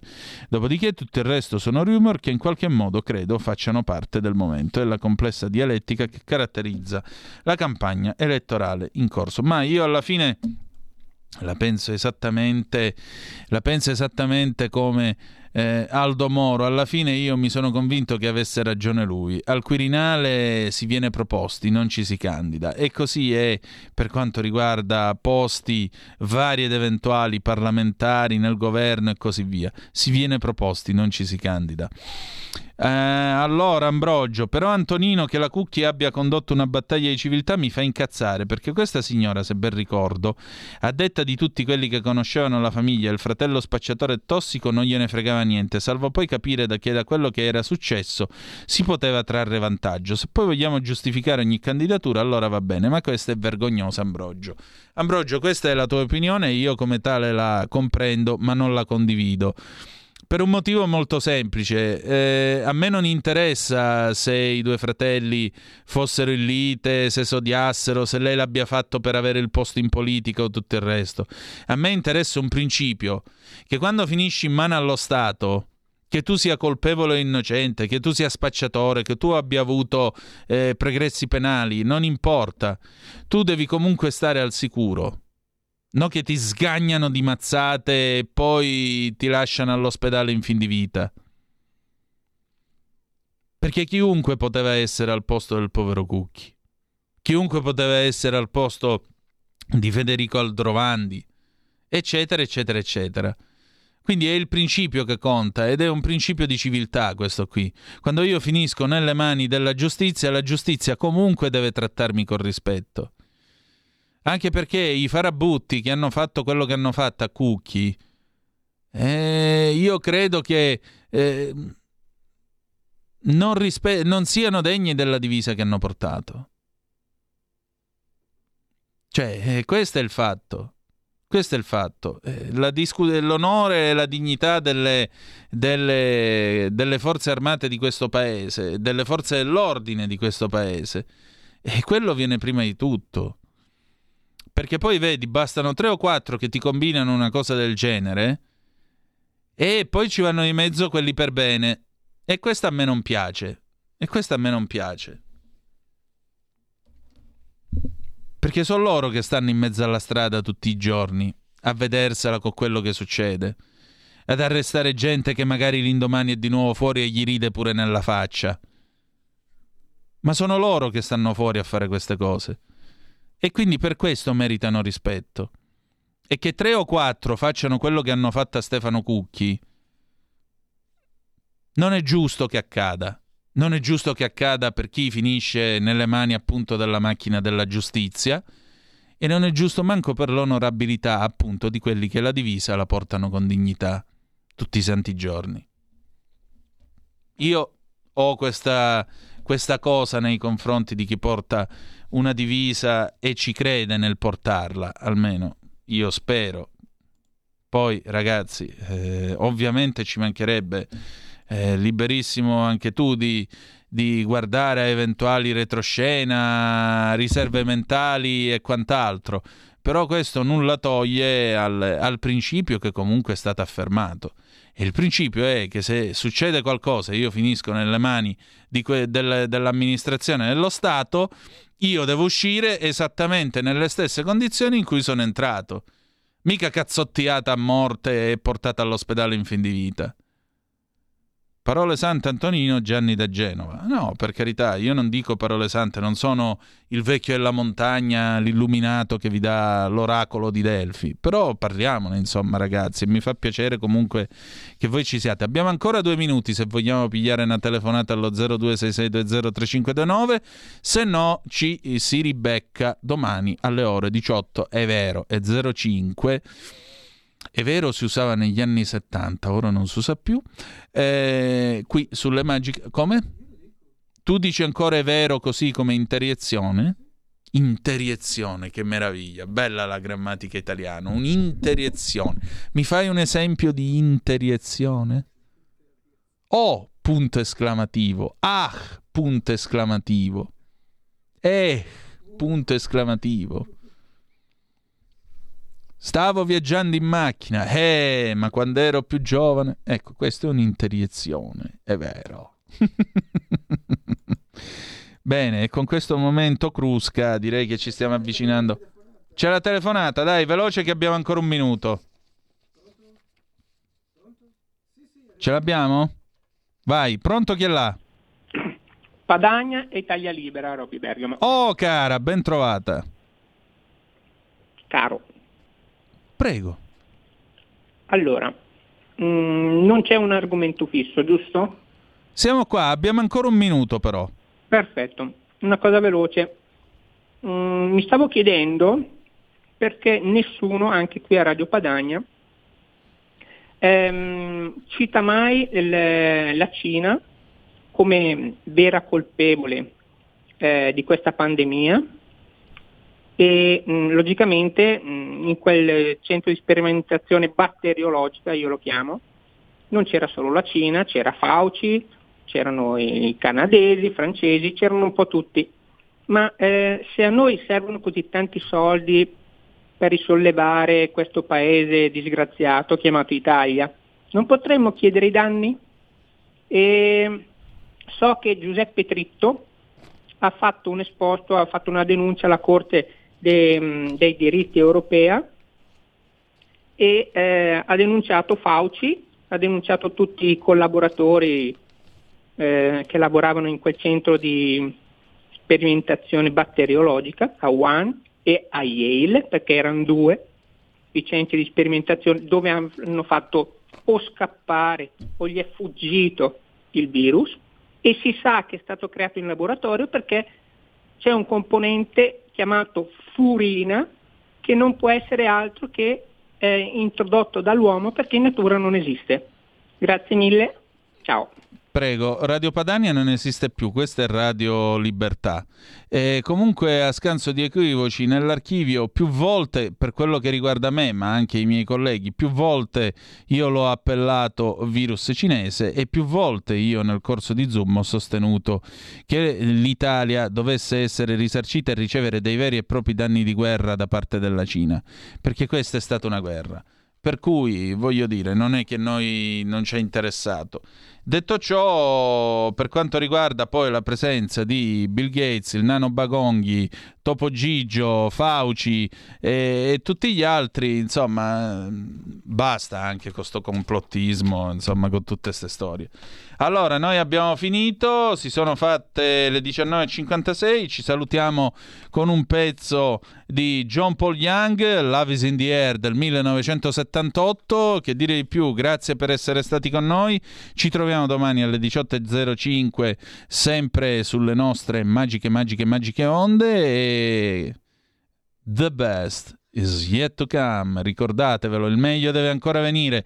Vi ha parlato Antonino Danna. Buonasera. Ascoltato Zoom, il drive time in mezzo ai fatti.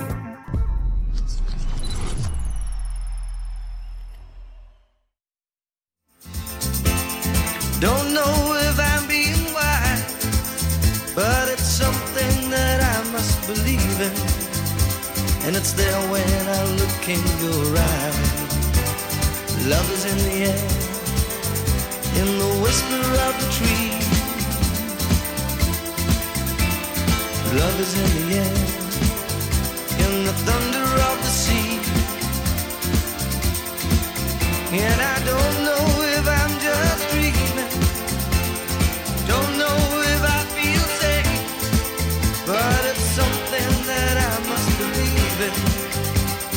in, and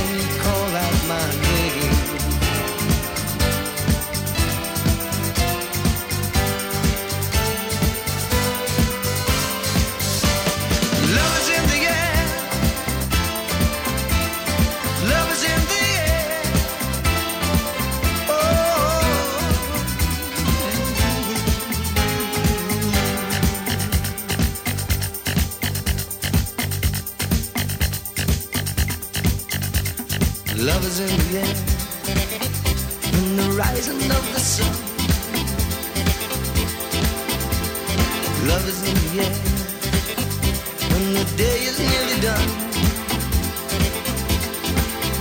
And I don't know if you're illusion, don't know if I see it true, but you're something that I must believe in, and you're there when I reach out for you. Love is in the air. Everywhere I look around. Love is in the air. Every sight and every sound. And I don't know if I'm being foolish. Don't